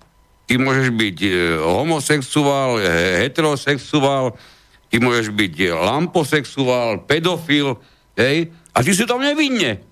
Ty, ty len potrebuješ preto, lebo tebe sa to tak stalo. Hej? Kdežto predtým to bola sexuálna preferencia, čo nejako tak vo sebou nieslo, že to je čosi, prečo si sa ty sám rozhodol. Tak aby sa to vymanilo z toho, že to niekto má v rukách, by to bolo jeho slobodné rozhodovanie, no tak sa to zmenilo na sexuálna orientácia. Nám sa pohlavie mení na rod. To je ďalšia z tých vecí, hej. Pri všetkom zase sa budeme baviť na úrovni, že skutočne my vieme o inom pohlaví ako o mužskom a ženskom. No ak mi poviete, že existuje iné pohlavie, tak zabalím to tu, odchádzam z tejto planety, pretože na celej planete existujú, keď vynecháme do pár bezstavovcov, najmä medzi stavovcami, žiadne tretie, ani 81. ani 14. pohlavie neexistuje. Je to stále ona a on. Ani genetici ne, nerozoznávajú. Ale nedokážu, ani nemajú. Ani odkiaľ by sa to zobralo. Za to si spravíme z toho my rod, dokonca prešli aj, aj Briti, britské krajiny, namiesto dotedy štandardne používaného sex, dvojbodka, malé alebo female, máme dneska gender. Hej? A ja rozmýšľam, keďže gender je otázka výberu, nie toho, že čo som, alebo že si to vyberám, tak ja čakám, kedy mi niekto povie, že on si vyberá orientáciu typu on je lampa. No a nešťastím pre neho je to, že práve ho vypli. Hej? Lebo to už príde tak ďaleko. Na britský, britský Facebook ide až tak ďaleko, že, že je možné si vybrať teda z tých 71 rodov, ano. čo si teda myslím, že som. Ak náhodou by som sa tam nenašiel, tak tam je, že custom. Tak Takže si vybavíš si vy... vlastný. Pridám, lampa. Pridám si ďalší. Kde sme sa dostali? Čiže to je obyčajná zámena slov a toto nie je len pri tej, pri tej príležitosti. My sme sa dokonca dostali už tak ďaleko a to na, zase sa vrácame okľúkov tomu, kde sme začali. Ale prepač, Miky, prečo z politiky sme sa dostali až sem? Pretože Preto... to je tiež téma, ktorá je mimo rovnováhy. No iste... Všetko, čo je mimo rovnováhy, jednoducho sa do tej rovnováhy musí navrátiť. Je jedno, ako dlho to bude trvať, je to neodvratné. Samozrejme. V histórii to sa... je to dokázateľné. Otázka je len ako No dlho... ale táto problematika verejnými podujatiami sa dostáva aj na politickú scénu. No ona sa stala dávno súčasťou politiky. Dostáva sa, dostáva ona sa, do stala dávno systému. súčasťou politického boja, pretože popri tomto, pre niekoho návonok možno bezvýznamného prvku, popri riešení týchto bezvýznamných blbostí, či na škole budú dva záchody alebo 81 záchodov, ja neviem, možno, že tak bude niekedy, teda pevne verím, že toho nedožijem, tak namiesto, keď, keď dostaneme do škôl problematiku, koľko záchodov tam postavíme, tak o to menej sa budeme starať, ako v neporiadku je telocvičňa, že? Okrem iného budeme mať možnosť predsa tvrdiť, no my nemôžeme robiť telocvičňu, keď robíme záchody. Ale ak si ty myslíš, že to ide tým smerom, že by malo byť 71 druhov záchodov, tak ono to ide presne opačným smerom, stačí iba jeden. Áno, áno, jasné. A ono sa úplne bude potom postačovať priamo pred tým záchodom sa rozhodnúť, že kam vlastne patrím. No a ja ale k tomuto určite dodám, že za obi dvoch si myslím, za všetkých, čo sme tu v štúdiu, že ja osobne a my, čo tu sedíme, rozhodne nemáme nič proti ľuďom, ktorí sú nejakej inej orientácie. Akože absolútne. To je každého osobná vec. To naozaj chcem zdôrazniť. A nie preto iba, aby sme si robili alibi do eteru. Ale proste tak to je, tak to cítim. Ale keď prekúknem, že jednoducho sa využíva akákoľvek príležitosť vytvoriť nejakú hybnú silu v spoločnosti, nejaký proletariat, lebo vždy v histórii, aby to tandemové vedenie mohlo fungovať, tak bolo treba vytvoriť movement, pohyb, nejakú hybnú vrstvu ľudí a tu potom nasmerovať proti nejakému nepriateľovi. A toto sa vlastne darilo robiť, ro, vytvoriť z robotníckej triedy hybnú silu, nastaviť ju proti buržázii. Doplním ti to. No? Nie, niekedy, a história toho opäť plná, e, presne ak si kedy, už si povedal, neviem koľko je tomu minút, že si dotoval, alebo niekto podporoval aj bielých, aj čiernych, alebo červených, no, aj modrých, no. tak ty si e, bol vtedy fantasticky úspešný ako niekto, kto vštepoval celý raz e, danej, nech to je krajina, keď si vytvoril tých dobrých aj tých zlých. Tak. Čiže ty vytváraš nie iba jednu stránku, o, nie len ten áno, obidve, obidve. ty zároveň vytváraš ten, ktorý je postavený na druhej strane, tak. na druhej strane toho proletariátu. Čiže aj ty a ty zámerne, to nemôže byť pre Boha, veď sa nebudeme stať baviť, že toto je nemá zámer, to sa len tak vyskytlo, jej, a to je teda pre mňa už seriózne, prepášte, ale totálny výstrel do tmy, keď, keď si napíše niekto, kto, komu na očiach vidíte, že to je homosexuál, na slovo vzatý, ako on víta migrantov. Z krajiny, kde zabíjajú homosexuálov. Tak ja neviem, to sme sa kam dostali. Teda, pardon, nie my, našťastie oni, hej.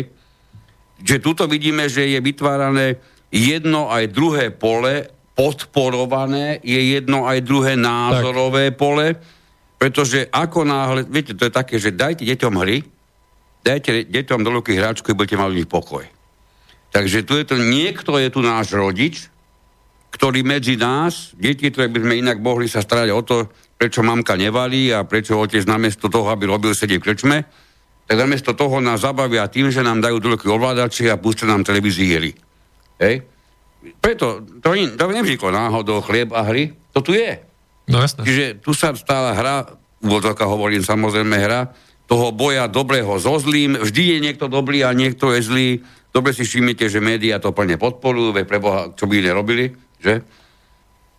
A tretí sektor, nech je akýkoľvek, zase tomu len pridáva, dokonca vytvára to priamo, alebo minimálne spolu vytvára. Čiže my tu máme Kedy si bolo Slovensko plné Mečiara a antimečiara. Tu nikdy ne, nič neexistovalo. A povedzte mi, čo tu existo- ešte v tom čase existovalo iné. No bolo tu pár významných politikov, ktorých mená sme dávno zabudli, hej? No a teraz to treba, treba to ošperkovať, musí to byť sofistikovanejšie, Čiže menej prehľadné. tu nemáme mečiar a antimečiar, už tu dokonca nemáme ani Fico a antifico, už tu máme zase čosi iné, o, o, na tom najkrajšie je to, že toto tu bude vždy. Máme telefonát na linke. Dobrý, Tibor, Dobrý deň zo štúdia Bratislava, nech sa páči. Nie, rád by som vás podporil v tej myšlienke, ale neviem, či počúvam tú správnu reláciu. Áno, konšpiračný byt. To konšpiračný byt. Aha, lebo niekto mi nabúral počítač a mám tu teraz úplne niečo iné. takže Takže sa ospravedlňujem, lebo neviem presne, v akú tému tu ide. Lebo mne to tu prehráva úplne niečo iné, ako som si dal. Ten konš... Takže... Uh, kľudne, K čomu kľudne. ste sa chceli vyjadriť? Dva týždne ináč, áno, niečo som riešil proti štátu a svojím spôsobom lepšie povedané proti ministerstvu vnútra a za posledné dva týždne, kedy už nemajú kam uhnúť, tak sa mi dejú také zvláštne veci aj s telefónom, aj s počítačom a niekedy sa mi objavujú také ako, že, uh, ako keby je stránka, ale v podstate nie je to stránka k danej veci na internete, takže vás ešte raz idem vyskúšať otvoriť, že či mi to naozaj naskočí na ten slobodný vysielač, tak ako som, ako je živé vysielanie. No, kľudne, ako... kľudne otázku alebo komentár nám dajte do štúdia. Viete čo, komentár asi takéto, že... Aha, máme to opozdené. Jasne. Takže k tým uh, rodovým rovnostiam, uh, áno... Uh, to sme ľudia, tak ste počuli správne. Dobre, mám to nejaké skreslené o nejakých pár minút. Uh, ľudia, ktorí nemajú čo ponúknuť spoločnosti, ako, ja neviem, svojou vytrvalosťou, prácou, chytrosťou a podobne, tak potrebujú sa zviditeľniť a tam vznikajú potom také všelijaké zvláštne veci, že uh, potrebujú byť odlišní tak, aby to iní nemohli, nezvládali. Takže napríklad môže byť aj tá vec, že teda naraz je to nejaké iné pohlavie. A nie, že pohlavie, ale je to nejaký úplne iný rod. Naraz, naraz je to uh, pes Baskervilsky. Všetci sú ľudia, ale on je pes Baskervilsky a je takéhoto a takéhoto rodu. A je nedotknutelný, lebo je jediný svojho druhu. Toto sa mi stalo v podstate aj v práci, kedy niektorí ľudia si myslia, že sú nadbohovia, alebo teda na, na, nad nejaké rasy a dneska to môžeme vidieť aj napríklad v spoločnosti v rámci sudcov. E, niečo riešil som akože v rámci súdnictva, lebo mám e, nezákonnú sudkyňu, pani Grendárovú, týmto ju po, pozdravujem. A došlo také zvláštne veci, kedy mi odpísala súdna rada, že ona nemôže kontrolovať uh, sudcov, uh, ktorí sú už vymenovaní do funkcie sudcov. To znamená, že títo ľudia tiež je tak narazí zvláštny rod ľudí, ktorí nedokážu robiť nič zlé. Čiže tiež by to trebalo dať ako nejakú ďalšiu kastu ľudí. To, sudcovia sú ľudia, ktorí nedokážu robiť žiadnu levárnu, krivú vec a podobne. Nedokážu nikoho zabiť umyselne, nedokážu sa ja neviem, niekde vlámať, nedokážu nič ukradnúť a podobne. Takže možno, že ešte budeme mať ďalšie pohľavie v tomto sudca, nedotknutelný, e, nikdy nespáchajúci trestný čin a nič podobné. Že to bude taký človek, ktorý v podstate nebude môcť nejakým spôsobom, on normálne, keby chcel ukradnúť, tak mu ruka si odpadne, alebo ja neviem, niečo takéto.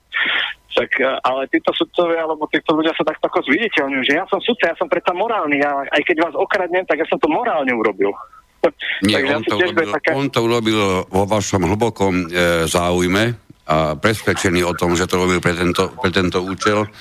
Na sudcoch a vôbec všetkom, všetkému, na všetkom, čo týka nášho súdnictva, je jedna vec, fantastická, zaražajúca, príkladná, to ste na, naozaj vážne dobre trafili, pretože na tomto sa dá najkrajšie zmapovať, kam sme sa to dostali.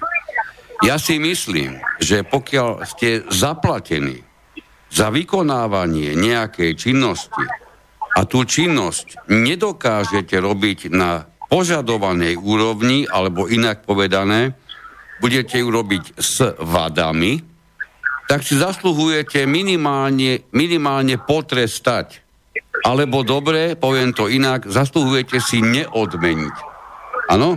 V podstate áno, vyčitku, hoci čo, teda nejaké nasmerovanie lepšie. Najkrajšie Ale... na tých súdcoch je to, že súdca urobí chybu, nesprávne použije ustanovenie zákona, rozhodnutie súdu na nejakom stupni je vrátené po zásahu súdu vyššieho stupňa späť a čuduj sa svete skončí na stole toho istého, odkiaľ to odišlo, s tým, že tento sudca jednoznačne nekvalitne si vykonávajúci svoju prácu dostane odmenu za to, že rieši ďalší prípad. No toto by som chcel vidieť ešte v iných sférach života, kde by takéto niečo bolo možné a neviem, či Boh alebo niekto iný nás ochraňujú pred tým, aby sa to dostalo ešte do iných, iných častí nášho života. Pán Harabin pekne povedal, že na nezákonnosti nie je možné postaviť právo. nejaký zákon mhm. alebo nejakú, nejaké Žiaľ právo. Bohu je. A, a tu je taká krásna vec, na Slovensku sme sa dostali tak ďaleko, je, my máme v ústave napísané, že uh, sudca musí byť zákonný. Dobre, čiže musíš splňať nejaké atributy zákonu, treba z ústavy a podobne. Je zaujímavé, že hneď ako sudca poruší niečo, tak je v podstate už nezákonný. Lebo Zákon určuje, čo je zákonné a nezákonné. Nie nejaká súdna rada, nie nejaký minister spravodlivosti a podobne. A keďže napríklad e, zákon ukladá povinnosť kontrolovať sudcov, či môžu vykonávať, alebo či vykonávajú teda správne svoje, svoju prácu, tak v tom prípade, ak sa to nedá, ako mi odpísala súdna rada, že pani predsedkynia v roku 2014 požiadala ústavný súd, o, akože či môže ona vykonávať e, súd, e, previerku sudcov ich spôsobilosť po tom, čo boli vy, vymenovaní. A nejakí ústavní sudcovia aj povedali, že to nemôže vykonávať. Takže tí ústavní sudcovia vlastne už porušili zákon, lebo ústava v článku 14a na I ukladá povinnosť súdnej rade kontrolovať výkon sudcov po tom, čo už boli zvolení. Teda či dodržujú tie pravidla. Takže my máme v podstate de facto na Slovensku všetkých sudcov nezákonných. Zákony sú len tí, ktorí boli vymenovaní. Ale hneď na to, jak ich vymenovali, sa stávajú nezákonní, lebo už ich nie je možné kontrolovať. A sudcu je ako občana možné kontrolovať a je dokonca nutné ho kontrolovať. Lebo tento sudca, keď sa stane, teda občan, keď sa stane sudcom, nestane sa automaticky už netrestaný, alebo ne, že by nedokázal spáchať trestný čin. To znamená, že my máme momentálne ako súdnictvo ako také nefunkčné. A všetky rozsudky, ktoré momentálne súd vydáva, odkedy pani e, predsedkynia súdnej rady si požiadala o toto a bolo jej takto vyhovené, tak odtedy sú všetky rozsudky neprávoplatné. Preto, lebo ich vydali e, nezákonní sudcovia. A keď si pozrieme, každý občan má právo na spravodlivý a zákonný súd, nie nezákonného sudcu a nezákonný súd. Takže toto je veľmi zvláštna vec a je to veľmi nebezpečná vec, lebo potom, jak pán Harabin povedal, áno, on keď potom sa to k nemu dostane a robí to spravodlivo, čestne a poctivo, zákonne, no tak ich musí oslobodiť tých ľudí, lebo mali nespravodlivý proces. Lebo sudca bol nezákonný. Čo zároveň potom spôsobuje vysoké, hlboké škriekanie všetkých tých eh, treťosektorových, mimovládnych a iných organizácií, štruktúr, jednotlivcov a zoskúpení, nad tým, ako je to pán Harabin nastavený a ako škodí republike a podobne. No to je, to je všetko... My sa vlastne ale, ale in, iným, je... inou okľukou vraciame k tomu, kde sme už dnes e, boli. Ja som bol normálne hlboko pres, zaskočený tým, keď som teda uh, vyjadrenie, ktoré som dostal od pani sudkine a vyjadrenie súdnej rady, ktoré som posunul uh, firme teda Slnečkárskej Amnesty International a Transparency International a obidva mi odpovedali, že, že to je možné, to je zákonné. Dokonca sudkynia môže povedať, že je zaujata aj ako zaujata bude rozhodovať, že to je zákonné, že to je normálne, to je, to je bežná vec. Pardon, Bangladorský dohovor jasne hovorí, že občan má právo na, na nezaujatého sudcu, nestranného sudcu, nezaujatého sudcu. Takže potom, keď sa ľudia idú hlas, akože teda sa prihlásia na ten medzinárodný súd a vyhrajú to voči Slovenskej republike, tak naraz je strašne ticho a halo a máte pravdu. Ešte ten sudca dostane plat, lebo jeho odmena vlastne je ten plat. A ešte dostane aj odmeny. A platí, a platí sa to z daní toho človeka, ktorý bol poškodený. To je úplne nezmyselná vec. Žijeme a navyše, dobu ako, plnú paradoxov. Sudcovia, sudcovia, že nemôžu byť postihnutí za svoje rozhodovanie. Pardon, vodič je ako pri výkone práce vodič je zodpovedný, lekár je zodpovedný za svoje rozhodovanie. Aj sudca je zodpovedný za svoje rozhodovanie a v Turánu, ak vy hovoríte, ak ste povedali, keď mu dojde, aj prokurátor, keď mu dojde z vyššej inštancii, že to bolo nezákonné rozhodnutie, ktoré urobil, automaticky je tam zneužitie právomoci verejného činiteľa. Pozrieme si v trestnom poriadku, koľko je tam sadba, alebo teda v trestnom zákone, aká je sadba a hneď ho môžu tí kolegovia odprevadiť. Lebo ona nemôže ostať na slobode, lebo mohol by mariť vyšetrovanie, alebo mohol by mariť opriňovať svetkov. Toto treba spraviť. A keď toto, táto vec bude fungovať, a každý sudca, ktorý vydá, alebo prokurátor, ktorý, alebo, ktorý vydá nezákonné rozhodnutie, ktorý vyšší orgán označí ako nezákonné, no tak automaticky musí si sadnúť do basy lebo je to zneužitie právomoci verejného činiteľa, lebo títo pani alebo dámy sú všetko verejní činiteľia. A toto pokiaľ si Slováci neuvedomia, že, alebo občania Slovenskej republiky, pokiaľ si toto neuvedomia, že takto to je, a títo páni len sa snažia maskovať, že sudca nemôže byť postihovaný za svoje rozhodovanie. Ani zlodej není postihovaný za svoje rozhodnutie, ale za vykonanie činu. A v jeho prípade je to rozhodnutie.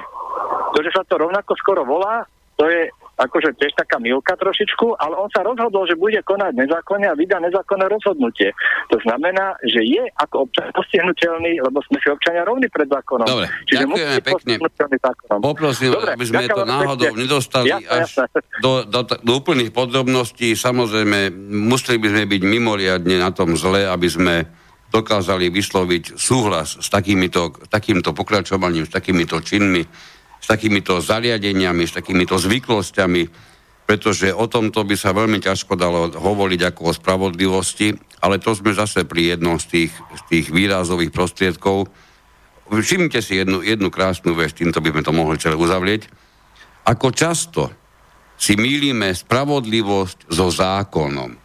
Pritom ide o dva totálne odlišné pojmy, keď sa ale niekomu hodí, tak ich veľmi rád medzi sebou bude zamieňať, pretože tak sa mu to hodí do koncepcie a takto je to k vám ako bežnému, prepáčte, myslím teraz tým váš pán posluchač, ale bežnému no. plepsu je to takto prinesené na vlnách éteru, prípadne na riadkoch nejakého média, pretože je jedna absolútne jasne deliaca čiara medzi spravodlivosťou a zákonom v tom, že spravodlivosť je subjektívny pocit. Nič viac a nič menej. Subjektívny pocit.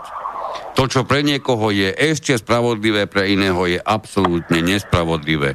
Kdežto zákon, na rozdiel od pocitu, by mal liečiť veci exaktne, preto je napísaný. Lenže pri zákone zase je iný problém, že sa vykladá rôznymi prostriedkami a gramaticky, ako si ho vykladajú bežní smrteľníci, to je iba jeden z viacerých, myslím, že siedmých spôsobov, ako sa to, ktoré ustanovenie zákona môže vyložiť. Čiže my tu máme e, za, podľa môjho názoru až zámerne vytvorené záležitosti, aby sme zase až tak dokonale všetkému nerozumeli, pretože v tom prípade by sme boli vysoko nebezpeční. Ja by som sa k tomu pridal a dal by som k tomu bodku, že my sme vlastne z webu Inforovnováha, takže týmto pádom by som vám chcel povedať, že pokiaľ chcete žiť, tak spravte si tri hlboké nádychy, pozrite sa von oknom, ako krásne svieti ešte a zapadá slnko a naberte späť svoju rovnováhu. Tak, ďakujeme za váš hovor. Dobre, ďakujem pekne, príjemný deň, majte sa do toho. Ono to je, ja to iba narýchlo poviem, že um, skúsme si predstaviť, ako by sa ťažko a nepohodlne bicyklovalo, keby ste ne, nemali na tom, na tom bicyklu rovnováhu. Nie, že by vám iba hrozil pád, ale to, to sa nedá bicyklovať. To, to je nepoužiteľné na pohyb. A my napriek tomu mnohí a mnohí prežijeme veľkú časť života, niektorí dokonca vysporiešia aj celý život, totálne rozhádzaný, bez vnútornej rovnováhy, bez vonkajšej rovnováhy. Svet vám tomu neprispieva, manželka vám, vás vykolajuje, deti vás vykolajuje, všetko vás vykolajuje a... Ešte aj tá politika? Ešte aj tá politika k tomu, samozrejme. O to ste ale potom ako vykolajení pripravenejší chytiť prvé sebalepšie polienko, ktoré sa vám bude objavovať v zornom poli ako ten pevný bod na zemeguli, aby ste sa ho chytili a pevne ho držali, v naivnej viere, že teraz sa kľudne môžete konečne ho chytiť, keď sa tak neskutočne rýchlo tá zemegula točí. Toto sme si, toto prirovnanie sme si povedali x krát a to sme naozaj až hýkali e, túto s Petrom, ako sme sa o tom rozprávali. Pre každého je to in, iná táto záležitosť, nejaký oporný bod v oporný bod. oblasti. Áno, a v politike takisto. papek za, e, zapichnutý do zemegule, ktorý mi má pomáhať na to, aby som sa na tej zemeguli vôbec udržal. Medzi tým do redakčnej pošty prišlo množstvo otázok, tak začnem hneď prvou. Hostia rozprávali o tom, kto koho potrebuje v politike potrebuje v geopolitike Trump Putina a Putin Trumpa? To je presne to isté, samozrejme, jeden bez druhého s ničím. Jednoznačne. Dobre, to bola otázka od posluchačky Moniky. Posluchač Roman sa pýta, sú pomaly takmer dva roky, kedy parlament zrušil Mečiarové amnestie, ale nikto není v base. Čo s tým? Bude nejaké vyšetrovanie? A veď, e, e, ja neviem, kto kedy povedal, že celé, celý ten pochod, keď to tak nazveme, čo, čo, čo sa okolo toho spustil, bude zaručenie smerovať k nejakému potrestaniu niekoho, to bolo podsunuté presne ako tá kost tým, tým psom na dvore. Tým, tým, tým, a teraz to je ešte o to viditeľnejšie, čo bolo skutočným zámerom. Hej, to, to už dneska ja si, ja si nedokážem predstaviť, že niekto ešte je nezorientovaný, čo je, čo, a bolo už tedy, naozaj s tým zámerom, pretože, prepáčte, potrestať nejakého vyníka niečoho, čo sa udialo pred x a x rokmi, ne, neviem si pomôcť, ale museli by vám vyoperovať značnú časť mozgu, aby ste boli náchylní práve tomuto uveriť. No a zbúrať všetky vlastne právne systémy, ktoré, všetky zaužívané právne systémy a veci, ktoré sú. Poslucháč Ivan napísal, asi tiež reagoval na to, čo sa tu rozprávalo. Keď bol Zurinda pri moci, nedal Mečiara do basy. A keď bol Mečiar pri moci, tiež nedal Zurindu do basy. A nech bude pri moci ktokoľvek, bude sa to opakovať a bude sa to stále opakovať, lebo ne, oni, toto, to by si ináč povedať, že by sme mohli povedať, čo to vôbec je politika a čo je to politik v nej. A ja som to chvíľku už začal dnes hovoriť, že ja nepodlieham už dávno tej, tej úžasnej ilúzii, že nech tu je dnes čokoľvek, tak funguje taká automatika, ona všimnite si, je nám, je nám stále vštepovaná, že to, čo je teraz, vôbec nie je dobre, ale to, čo príde potom.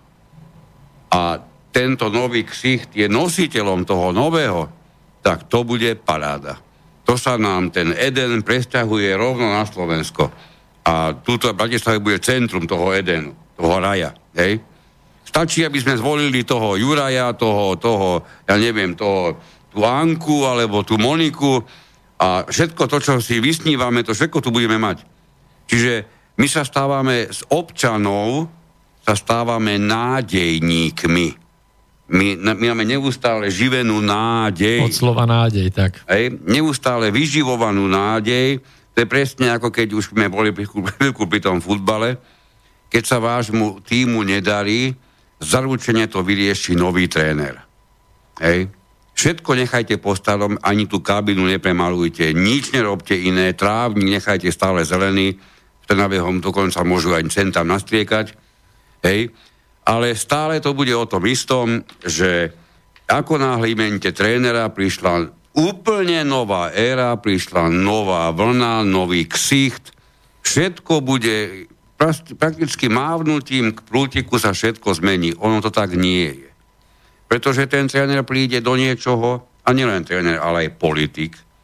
A to platí aj o človeku, ktorý príde do politiky, tak povediac z ulice. On nepríde ako myšlienko nosný, on príde ako myšlienko prispôsobujúci sa. Pretože ak by niekto chcel prísť do politiky, bez schopnosti sa prispôsobovať, tak ho tá politika vyšmalí v priebehu pár hodín. Nie mesiacov, pár hodín.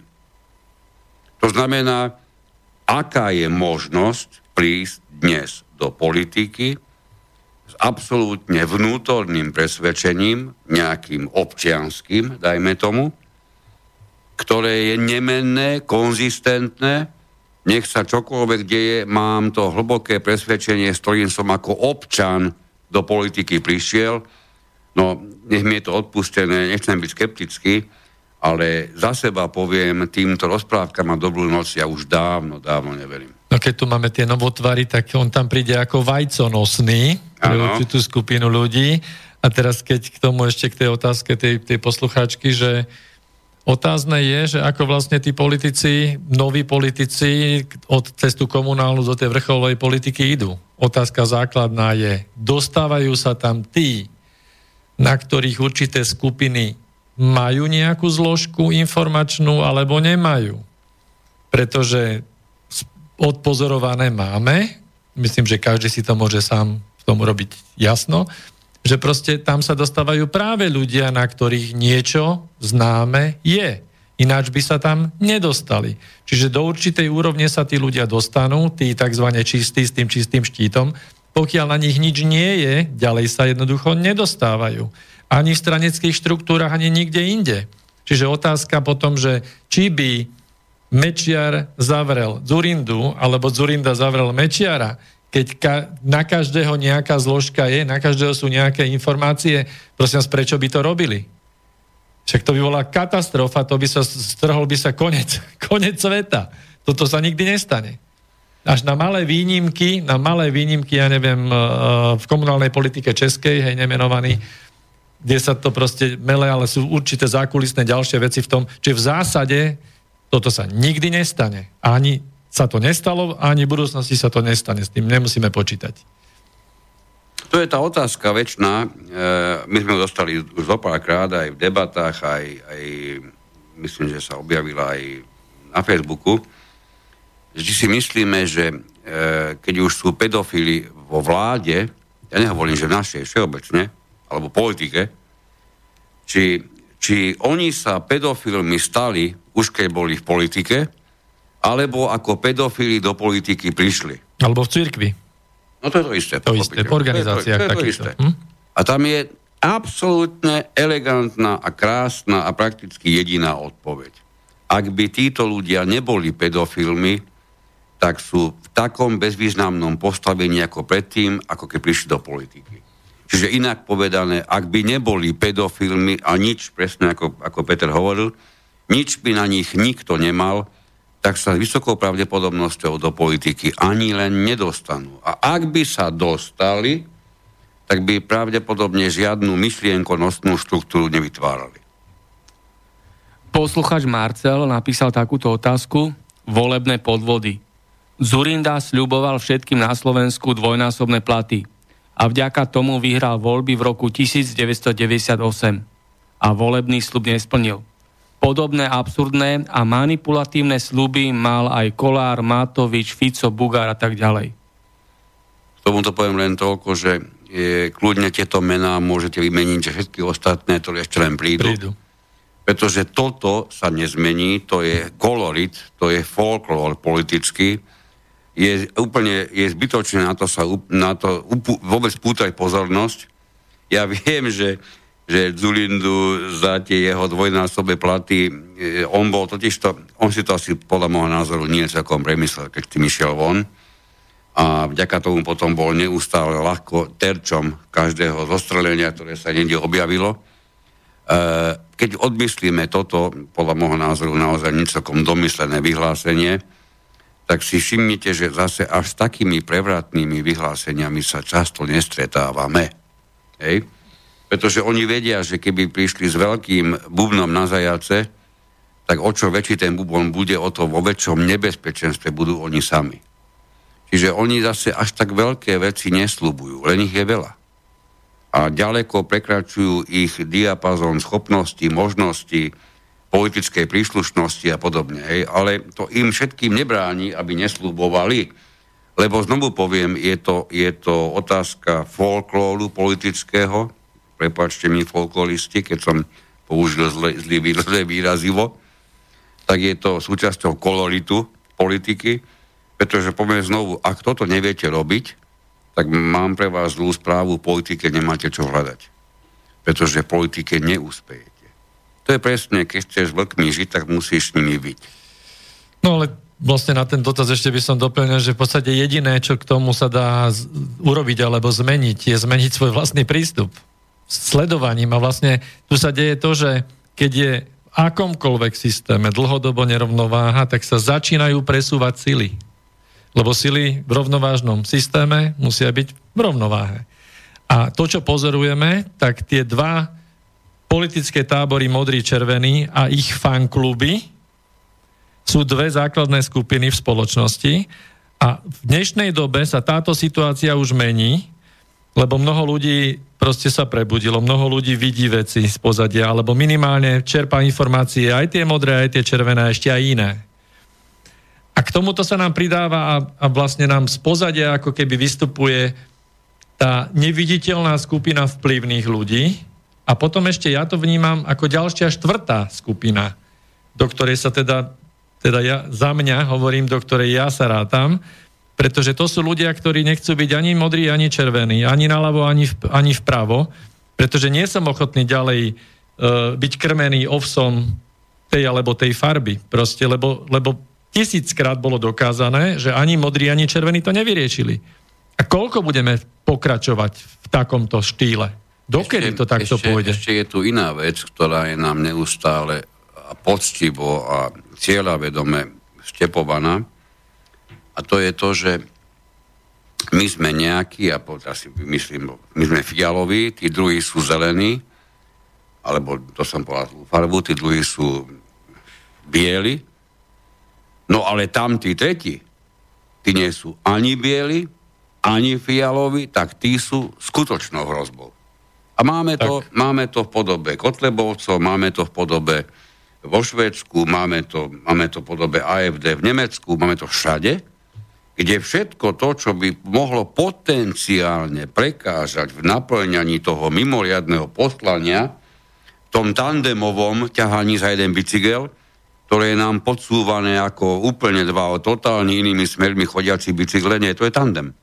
Ja hovorím znovu, Slota a Bugár by nemohli mať žiadny bicykel, keby nesedli na tandeme. Tí preti, čo nevedia, čo je tandem, to je ten dvojbicykel, kto, na, ktorého keď neviete bicyklovať, tak spadnete. To, to, ešte, to ešte chcem tomu povedať, že skúste si predstaviť, ako tí dvaja museli vedieť fantasticky súľadiť svoje kroky, ako museli vedieť dobre spolu bicyklovať. Hej?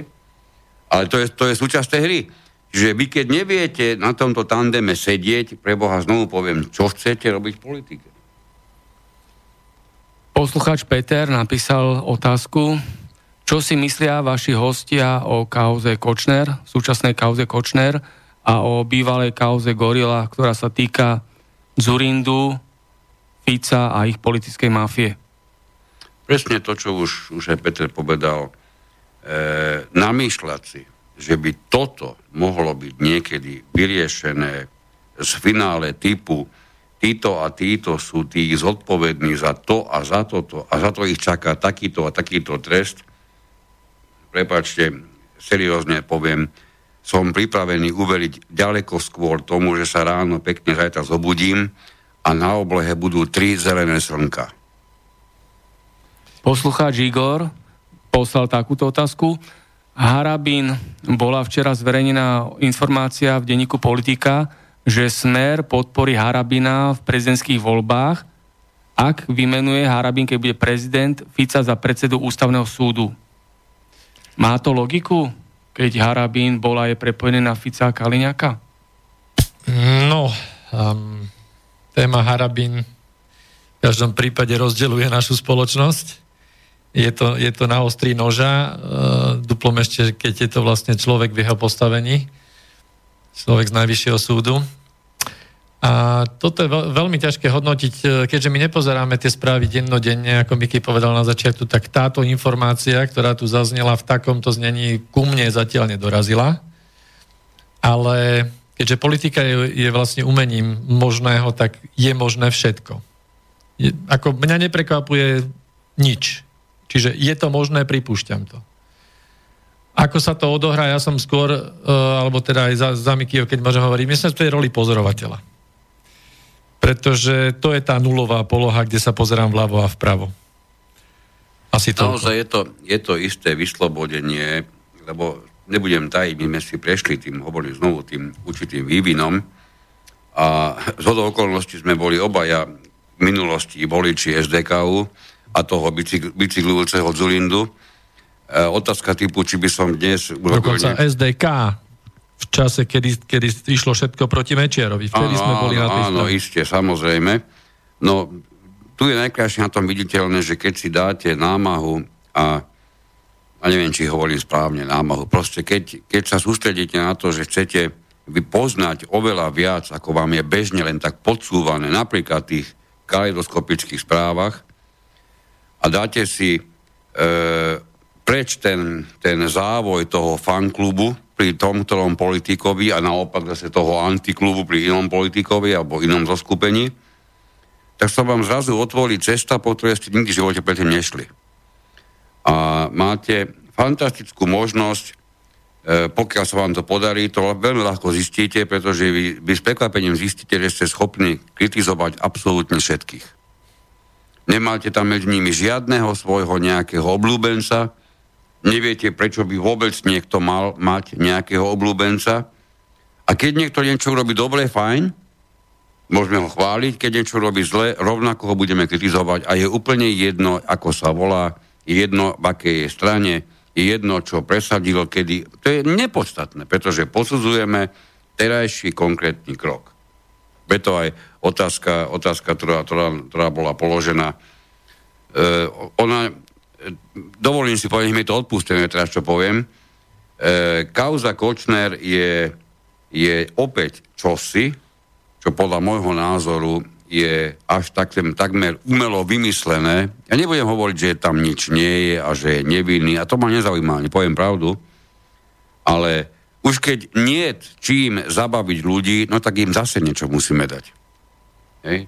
Ja na to pozerám skôr takto, pretože pravdu povediac, s ničím ďalším som sa doteraz vážne nestretol, pokiaľ išlo teda o túto, o túto kauzu. Čak áno, nech šetria, nech to došetria, no, pokiaľ je tam nejaký problém, tak e, nech sa vznesie obvinenie a nech je odsudený. To nie je problém. A to so všetkými ostatnými. A čo sa týka ešte, keď sa vrátim k Karabinovi, sme sa bavili o ňom my dvaja, Miky, veľakrát, že v podstate v, te, v období, kedy, kedy bol Harabin uh, ako figurka Mečiara, Fica, alebo takto to bolo nejako prezentované, uh, by ma ani nenapadlo, že by som si mal vypočuť vôbec čo tento človek hovorí.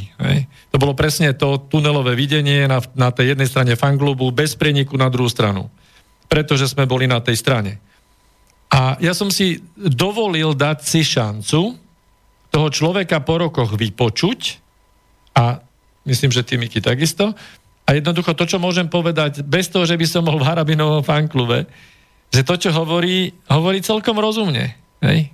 Otázka je, či naozaj má tú možnosť, schopnosť, vplyv, či, či naberie také množstvo um, um, no, toho vplyvu politického, teda cez, cez tie rôzne prúdy a, a lobbystov, aby to presadil. To je dôležité, to je rozhodujúce. Rozprávať môže čokoľvek. Jednoducho to, čo hovorí, tak e, to rezonuje s tým, ako, ako myslím. Ale to neznamená, že som v Harabinovom fanklube. Hej? Tak asi tak. Iveta nám napísala takú dvojotázku. Má veľká koaličná trojka Fico, Bugár, Danko v parlamente opozíciu? A čo si myslia hostia o politickej iniciatíve Záslušné Slovensko? E, to je stále to isté. Oni, prepačte moje, moje videnie, v parlamente sedí 150 tandemistov. Hej. To je proste základ, ktorý ja, ja si nikdy nedovolím ho opomenúť. To už je iný bicykel. To je iný bicykel, komplikovaný, 150 naraz na jednom bicykli, nie je jednoduché to kočirovať, ale kapitán to zvláda s titulmi, takže celkom to ide. Ako vidíte, málo koho odtiaľ vystrelilo, hej, nikto nesedí, nikto dokonca na súde nebol, na robáši majú toho veľa, rozhodujú o veciach, ktorým ani okrajovo nerozumejú. A život je ďalej a zajtra vyjde slnko. Ej, ono, ne, ja poviem tak, že až takto to skúmať si celý ten problém nezaslúhuje. Vy nepotrebujete ísť do takéto hĺbky, e, pretože práve do tejto úvodzoka, poviem, hĺbky vás radi dostanú. Ja to, poviem takto, inak, inak z, iného, z iného pohľadu. E, keby sme išli k, na, na otázku typu, teraz neviem, koho si môžeme vybrať, nech si vyberieme Fica, keď už je ten obľúbený politik. Či bol už iba, a neviem, na ktorom sa nachádza rebríčku momentálne, to je jedno. No, otázka je takáto. Kto potenciálne je väčším nepriateľom pre, pre Fica alebo pre jeho stranu? Sú dva, dva typy teraz ľudí. Terajší dnešný Sulíko volič, Matovo, Matovičo volič, nej, Remišovo obdivovateľ a podobné nezmysly. Čiže títo sú pre nich pre Fica ako takého väčším nepriateľom, keď to použijeme takto, že nepriateľom, alebo výrazne väčším nepriateľom pre Fica je niekto, kto nebol voliť ešte ani raz od roku 89. Príklad poviem, aby sme to dostali do úplnej mantinelu na jednej a druhej strane. Čo myslíte, kto je nebezpečnejší? pre, pre samotného Fica. A ak ste si v tejto chvíli povedali, že určite ten Sulíko volič, tak rozmýšľate presne tak, ako je želateľné, aby ste rozmýšľali. To je presne ten tandemový boj, to je to bipolárne videnie, pretože Fico by musel byť, by musel sa nachádzať na IQ, je to krásne, čo poviem teraz, už sa nepoužíva IQ, IQ. Už sa nepoužíva ani IQ mrazené file. Už je moderné IQ padajúca tehla. Hej, čiže, čiže, čiže Fico by musel byť na úrovni IQ padajúcej tehly, aby nevedel, a on to vie, ja vám to zaručujem, a vedia to všetci politike, že keď dnes niekto podľahol vábičke Sulíka, tak tento je pripravený zajtra podľahnúť vábičke kohokoľvek iného. Je iba otázka, čo ho bude vábiť a kam. Hej? Ale, ale to, že by nepodlahol, je nezmyslom. Ďaleko väčšiu prácu bude mať napríklad Fico s niekým, kto mu na politiku dlhodobo kašle. Kto nepôjde voliť nikoho a možno Fica deprovanie. Hej? Čiže keď sa bavíme, s kým by mal viac práce, tak rozhodne by mal viac práce s niekým, kto sa nezaujíma o to vôbec.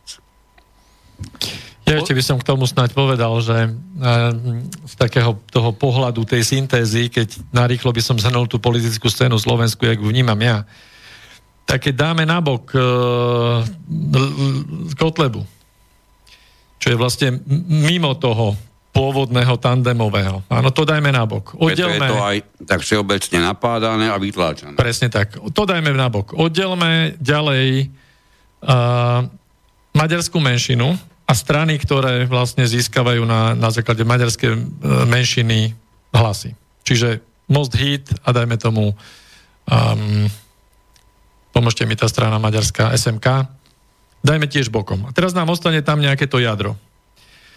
SNS je neuchopiteľná strana z môjho pohľadu. To je zľava doprava, to je vždy nejaký výťah pre niekoho, niekam sú tam jednoznačne finančné záujmy v pozadí, je to nečitateľné. Teraz zostalo vlastne to hlavné akože tváriace sa naľavo, čo je smer, ktorému sa podela nejaká tá syntéza tých úvodzovkách lavicových nejakých prúdov. A čo chýba? Chýba protiváha na tej pomyselnej pravej strane. Čiže keď sme si to takto rozškatulkovali, na tej pravej strane nie je vlastne doteraz nič. Počkaj, tam sú dve SROčky. Počkať, počkať, počkať. No, chcem, nie je tam nič. A to, čo tam zatiaľ je, preto je tam taký boj, preto sa tam tlačí teraz Kiska s Kiska Jugendom, preto je tam progresívne Slovensko, preto je tam Beblavy a spol, spolu a preto všetko možné. Preto je Slovensko, čo sa, pýta, že, tak, sa pýtala pre, Presne toto celé je v tomto. A v tomto novokvase ešte vôbec nie je jasné, že kto urobí a uzurpuje túto pravú skupinu ako protiváhu pomyselného tandemu voči tej la- ľavej skupine, mimo tých, čo sme si oddelili. A zatiaľ sa to t- tvári tak, že od, od vzniku SAS, ktorá sa stala podľa mňa iba výťahom určitých ľudí, určitých skupín, ktorá potom sa hneď vykotúlala a vytvorila Olano. Z Olana sa vykutal, vykotúlal Hlina, obsadil KDH, vykotúlal sa Vašečka, tiež chcel KDH, proste odtiaľ sa vykotúlali iba akoby typy ľudí, ktorí už majú určité tie nálepky, už nám je jasné, že kde sa chcú hýbať. To znamená, Olano ako strana nemá absolútne žiadnu ani silu, lebo je to SROčka. Olano ako strana je iba ako výťah. E, povedzme si otvorene, ani na tej pravej strane nie je ochotný nikto s touto stranou vstúpiť do nejakej koalície. Preto tam nie je mysliteľ. A je, im všetkým to je jasné, že čokoľvek budú robiť, tak ani nasledujúce voľby to jednoducho nezlepia. No dobre, ale pokiaľ by, pokiaľ by Olano vytvorilo vhodné práve koleso, zadné koleso, ako použiteľné, no tak ho použijú. Pre Boha, veď ako každého iného, aj? Tak, čiže keď rozoberieme tieto skupiny, tak máme patovú situáciu. Posluch, posluchačka Henika napísala takýto mail, takúto otázku. Dobrý deň, sledujem vašu diskusiu o gendrológii v vozovkách. Nezdá sa vám, že trpíme všetci určitou krízou identity? Ale že sa nám niekto pokúša iba podsunúť, že zistenia, kto sme, súvisí len s pohlavím? Že sa niekto bojí že by sme zistili o sebe pravdu? Že by sme mohli prísť na to, že sme úžasné bytosti, schopné veľkých vecí, pokiaľ iným slepo neodozdávame svoju silu? Tak sa nás pokúšajú domotať takýmito cestnými hlúpostiami? Ďakujem za názor, posluchačka Henika. Ak môžem, ja úplne súhlasiť s tým, s tým, čo povedala. Ja som sa Samozrejme. teraz uistil, že ja moju identitu mám v poriadku. A ja si myslím, že je na Slovensku a vôbec vo svete množstvo ľudí, ktorí s týmto nemajú problém. Čiže tiež to vnímajú ako, ako zástierku, ako clonu, ako, ako dymovú clonu, v podstate vykolajiť e, ľudí tých, ktorí nie sú ukotvení a potrebujú vytvoriť zase nejaký ten movement. Čiže hľadá sa tu určitá skupina ľudí, ktorú sa dá, dajú hýbať kolesa dejín. Lebo vždy to fungovalo, keď sa pozriete dozadu z toho vyššieho uhla pohľadu, že bola postavená téza a antitéza. Čiže keď, a to je zase marxistická dialektika, stále nás tu prenasleduje Marx. Hej? Jednoducho, uh, Európska únia a tie sily, ktoré mali za úlohu vytvoriť, alebo chceli vytvoriť Európsku úniu, tak išli tou tézou, čo je spájanie. Zlepili krajiny Európskej únie dohromady. Ten celý proces sa zasekol. Británia vyklzla, no ešte to není isté, ešte sa to len uvidí, ešte bude možno druhé referendum. Ale... A keď nebude úspešné, tak možno aj 15. bude. Ale ja chcem povedať presne tak. Musíte máte slobodnú vôľu, ale musíte odhlasovať to, čo nie, je správne. Nie, nie, Vy máte slobodnú vôľu, pokiaľ budete hlasovať tak, ako my, my chceme. chceme.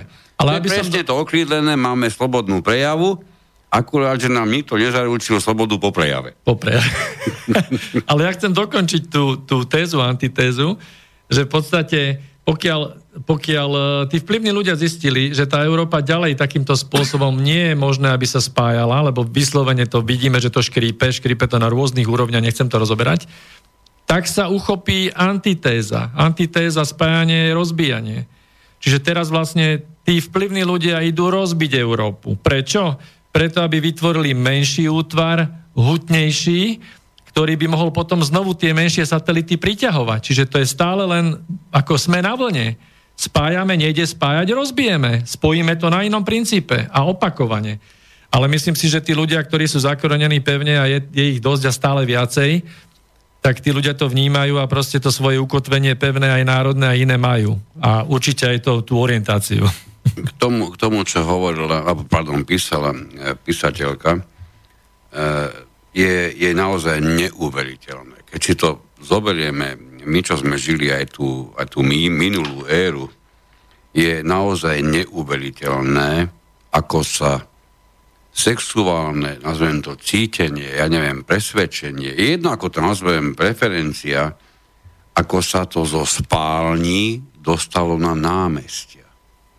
To je čosi, čo same o sebe zaslúhuje pozornosť. Pretože, prepačte, pre mňa sex začal a skončil v spálni. Ja ho neriešim so susedom, ja ho neriešim s deťmi, ja ho neriešim s nikým, len s niekým, s kým som v spálni. Tak ja ty si, myslím, určite že... volil Trumpa. A ja si myslím, že toto je čosi, čo tu máme tisíce rokov, akurát, že podoby spálne sa menia a samozrejme pre niekoho sa manželky menia, nikto nepotrebuje ísť so svojou preferenciou na námestia a dožadovať sa tam niečo, teda dobre ulákať, že my niečo žiadame, ale oni nežiadajú vôbec nič, oni, len, oni len potrebujú byť videní, nič viac.